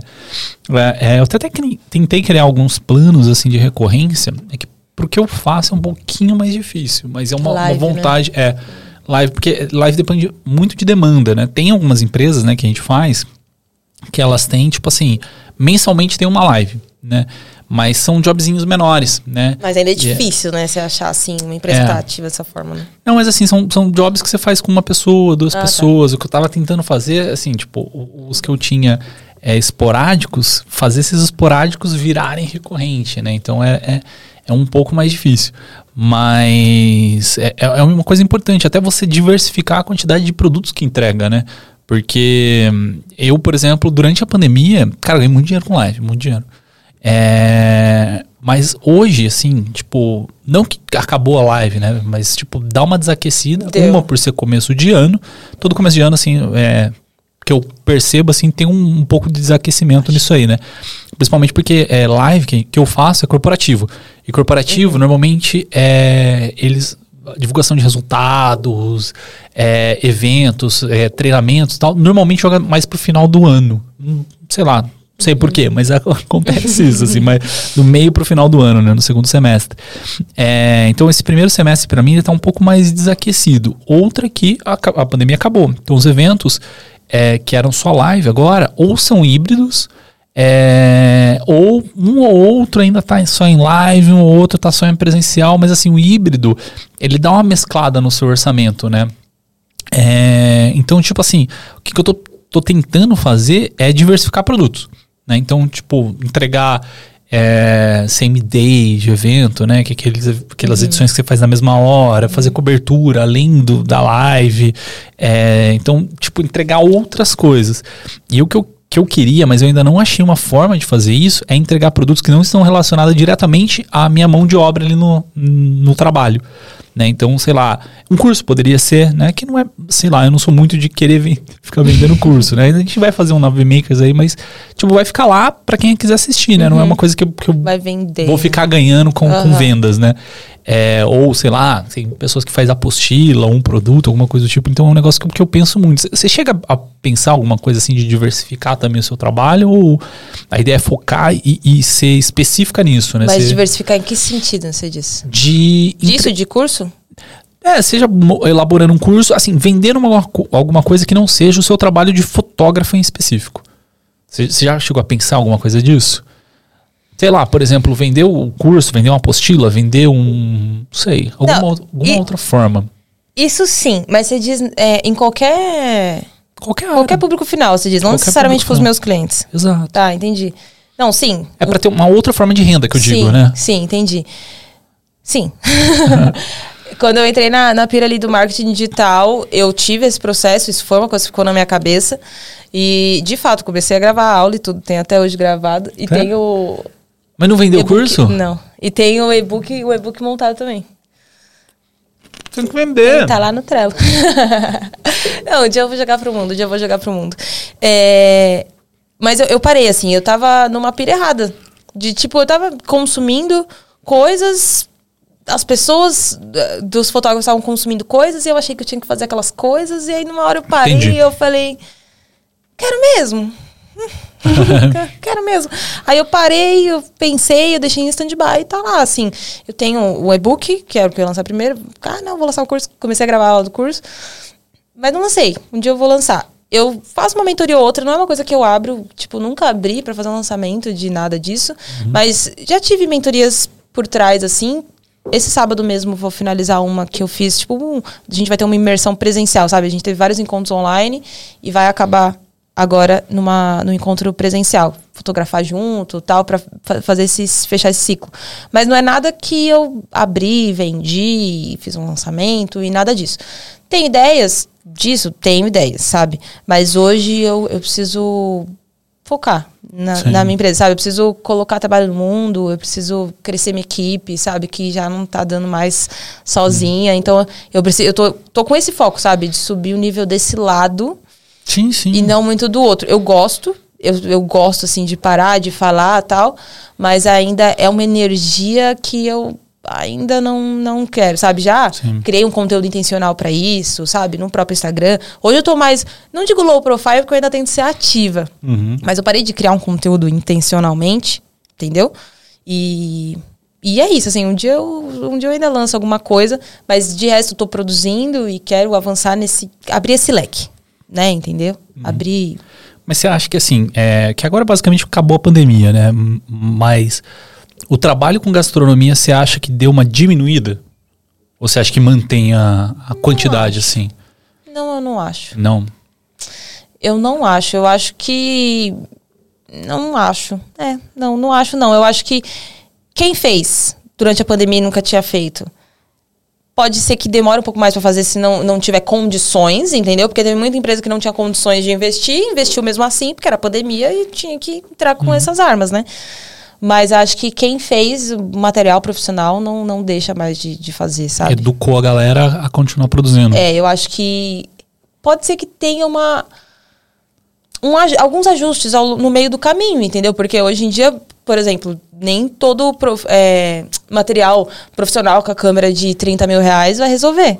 Às uhum. vezes é o Rios mesmo, no formato e na linguagem da internet, entendeu? Mas é, às vezes o modelo vai se adaptar, mas que as pessoas não vão parar de investir nisso para esse olhar, entendeu? Para quem faz isso, ir lá e desenvolver o material, acho que isso não, não para. Mas você acha que pra galera que tá entrando. Porque assim, que eu, que eu vejo assim, no começo da pandemia teve um boom muito grande. Então, para quem tava começando ali, cara, foi a melhor hora. Mas para quem tá começando agora, assim, fala, pô, eu quero entrar no mercado de gastronomia. Ah, não, tem que... muito mercado. Tem muito mercado, tem muito uhum. mercado, tem cliente para todo mundo também. Tem, tem. Tem porque tem milhares de empresas aí no mundo. Você viu? É só abrir o iFood, Sim. gente. É só abrir o iFood, tem mercado para todo mundo e são etapas, entendeu? Tem que escolher. A briga é grande? É grande. Às vezes tem um momento que você. No momento que eu, eu soube que tinha o meu orçamento, um orçamento de um concorrente grande na mesa, eu parei eu pensei, opa, cheguei. eu cheguei, porque é muito rápido, entendeu? Mas é, tem mercado para tudo. Tem, tem um mercado. Se você está começando, tem a pequena produtora que também está começando. Se você já está num outro nível, está entregando outras coisas, vai ter a marca que está valorizando outro processo, entendeu? Se você vai para uma parte mais complexa, precisa de equipe, vai ter a, a, marca que vai demandar de você com equipe, de vídeo, vai de, entendeu? Acho Sim. que tem mercado para tudo. Assim, é, eu falo para essa mentorada, né? É, não, não, não, não adianta só arredar o pé tem que ficar. Se realmente quiser, tem que ficar. Vai, vai levar não, vai levar na cabeça às vezes, mas também vai ganhar muitas vezes. Entendeu? Eu já. Eu não deveria falar isso. não, mas assim, eu, eu, acho que dentro de gastronomia, você, você, você me comentando assim, tô até pensando, você tem muito um público que você consegue educar, que não trabalha com isso, tipo, ele não, não trabalha com foto, você consegue educar para que ele seja um, um cliente potencial. Né? Porque Sim eu não sei, eu vejo muito o vídeo, assim, principalmente, eu faço um paralelo com, com, com serviço, né, com entrega de serviço, é, de pedreiro. Porque, tipo, cara, assim, você tem um pedreiro que você vai pagar barato, e você está buscando, se você é um cliente que está buscando preço, você vai buscar aquele tipo de pedreiro. Você vai achar. E é, aquele pedreiro, você vai disputar por preço, não por qualidade. Então pode ser que o cara simplesmente não vá na tua casa naquele dia, chega atrasado tal, mas é porque você está buscando preço. Você vai ter aquele pedreiro que é por indicação. Então você vai na confiança, né? Ou porque você pesquisou muito, aquele cara é, é o cara que, que você acredita que vai te entregar. Ele não precisa ser um cara muito específico. Mas assim, é um cara que tá indo na confiança. É indicação, né? né? Já vem Indica... muito preparado. Exato. Então, assim, dentro do nosso mercado de audiovisual, de fotografia, etc., você tem esses dois, né? Uma você tá brigando por preço, o outro você já é uma indicação. E o outro cara, outro tipo de pedreiro, né? que é o especialista. Ele faz aquela coisa específica, sei lá, o chapiscado de não sei o que tal. Então você precisa daquele cara específico para fazer aquilo específico. Então não dá para você buscar outros, porque os outros não vão fazer. Então, assim, o trabalho específico, né? Quando você vai nichando, quando você vai ficando mais, aumentando seu know-how naquilo lá, mais específico você é naquele tipo de trabalho. Seja, sei lá, fazendo é, foto de, de, gastronomia, vídeo, ou mesmo, sei lá, fazendo live, alguma coisa tipo. Quanto mais uhum. nichado você tá ali, mais você consegue cobrar pelo aquele trabalho específico que você está entregando, né? É, é, é, é um pouco da autoridade naquele mercado, né? Eu compreendi isso quando eu mudei eu comecei o Instagram do zero. Eu tava pensando exatamente isso. Eu, eu comecei do zero por causa que eu queria me especializar. Entendeu? Eu fazia um pouco de tudo antes. Eu queria mudar isso na cabeça das pessoas. Entendeu? Eu queria ah. ser fotógrafa de gastronomia. Eu queria ser reconhecida por isso. E eu mudei tudo. Eu mudei tudo. Se isso influencia hoje no meu orçamento, eu sinceramente não vou saber te dizer na cabeça do meu cliente. Mas ali eu, eu sabia dessa possibilidade e que o, o fato do o, o, especialista ia pesar um pouco ali, Sim. mesmo que inconsciente. E eu queria ir para essa linha, assim, entendeu? E eu acho que a partir do momento que você se especializa, é real isso. Hoje o que eu estudo é isso. Hoje, se eu vou comprar um acessório, se eu vou comprar uma iluminação, vai ser alguma coisa que vai me agregar isso. Não que vai me ajudar a fazer um casamento, sei lá. É. Sabe? Então, é, isso tem, tem muito disso. É, hoje, você pega alguém que faz um casamento e, e coloca ali para fazer uma foto extremamente técnica de um produto complexo, sei lá, de um produto que seja difícil ali de manipular, ela pode saber a técnica de luz e o resto para lidar com, com o alimento, né? Então, eu acho que o especializar é nesse detalhe, né? Quando você já já vi muitos realmente clientes falando porque não é só sobre fotografar, né? Ter uma câmera, é. muita gente tem uma câmera. É realmente saber esse detalhe da técnica. Então, o fotógrafo que se, que se especializa na gastronomia vai saber como resolver aquele embaçado de chocolate, vai saber montar um hambúrguer, vai saber o ponto que a carne tem que estar, tá, vai saber cuidar da, do alface, vai saber Vai saber. A vai produção de alimento eu acho que é a parte mais trabalhosa que você tem, né? Vai saber fazer a parada aquela ali. gambiarra ali para aparecer aqui. É o especialista, entendeu? É a, a, pessoa que parou, sentou a bunda ali e foi estudar aquilo ali, testou, errou. Então, essas coisas eu acho que não tem muito para onde fugir, né? Não, não, não tem para onde fugir. Um bom material, todo mundo pode entregar com certeza um bom material, porque sabe a técnica, né? Mas esses pequenos imprevistos, igual, tipo, você com certeza. Se eu pegar fazer uma live, Não sei nem, não sei nem, acho que eu vou iria no OBS. Não, mas aqui mesmo hoje foi meio que improviso. O computador queimou, vai, tipo, é, então, Deu certo. a maioria nesse ritmo, mas você sabe resolver, entendeu? Por quê? Tua realidade, entendeu? Teu, teu dia a dia, suas especialidades, lidar com isso. É, é sobre isso, né? Acho que quando você paga o especialista é para você saber o parafuso que tem que bater, né? Tipo, sabe aquela coisa do cano que tem que bater, alguma coisa assim. Isso aí. Corta aqui pra mim. E é isso aí, galera. É assim que a gente encerra nosso, nosso episódio. Seja especialista naquilo que você faz, porque dessa forma você vai ter muito mais notoriedade no mercado e as pessoas vão te buscar por isso, né? De ter o know-how naquilo que você faz. Muito obrigado. Eu Valeu por participar. De verdade, de máximo respeito, acompanho muito, aprendo muito com vocês também. Espero ter consegui dar uns insights da hora aí. Oh, foi da hora, esse pau foi massa. Da hora. E deixa eu fazer uma última pergunta agora, Ti. Aquelas paradas doidas lá de jogar óleo na comida, colocar purê de batata no lugar de sorvete, você faz também? Acontece, às vezes precisa. É. é só às vezes. Eu sou adepta à comida de verdade, mas às vezes precisa fazer uma coisinha ali, uma coquinha. Eu até ah. postei recente. Uma coquinha, dar uma biguelada ali, uma coisa ou outra, um cafezinho, um whisky. Tem uma foto lá no meu perfil, que é uma das minhas fotos preferidas, que é um whisky com splash assim, hum. eu fiz com café. Café não, não é um uísque. Se eu abrisse aquele uísque, o Felipe ia me matar. Tá aí a dica. é isso aí, galera. Então, pra quem tá nesse episódio, tá aqui, tá aqui, tá aqui, tá aqui, tá aqui. Para quem tá nesse episódio até esse momento, todas as redes sociais vão estar aqui embaixo na descrição do YouTube. Dá um like nesse botão aí de, de botão de like. Imagina que ele é um hack, não deu hack invertido, dá uma curtida porque você entrega esse conteúdo para muito mais pessoas. Então, se você assistiu até esse momento é porque você gostou. Não esqueça de dar esse botãozinho de like aí pra gente. Se quiser, compartilhe também, porque aí a gente consegue chegar para mais pessoas, para mais pessoas que nunca ouviram a palavra dançantinha. E se você quer participar do nosso grupo secreto do WhatsApp, é só entrar em santamanhodoisoalto.com.br barra apoio e aí faz a assinaturazinha lá, entra no nosso grupo que, cara, tem muito papo da hora lá, muitos, muitos insights também para você. E é isso aí. Muito obrigado mais uma vez. Muito obrigada. Então até a próxima. Espero ter curtido. Até a próxima. Tic Fleck, Tic Flow. Flow!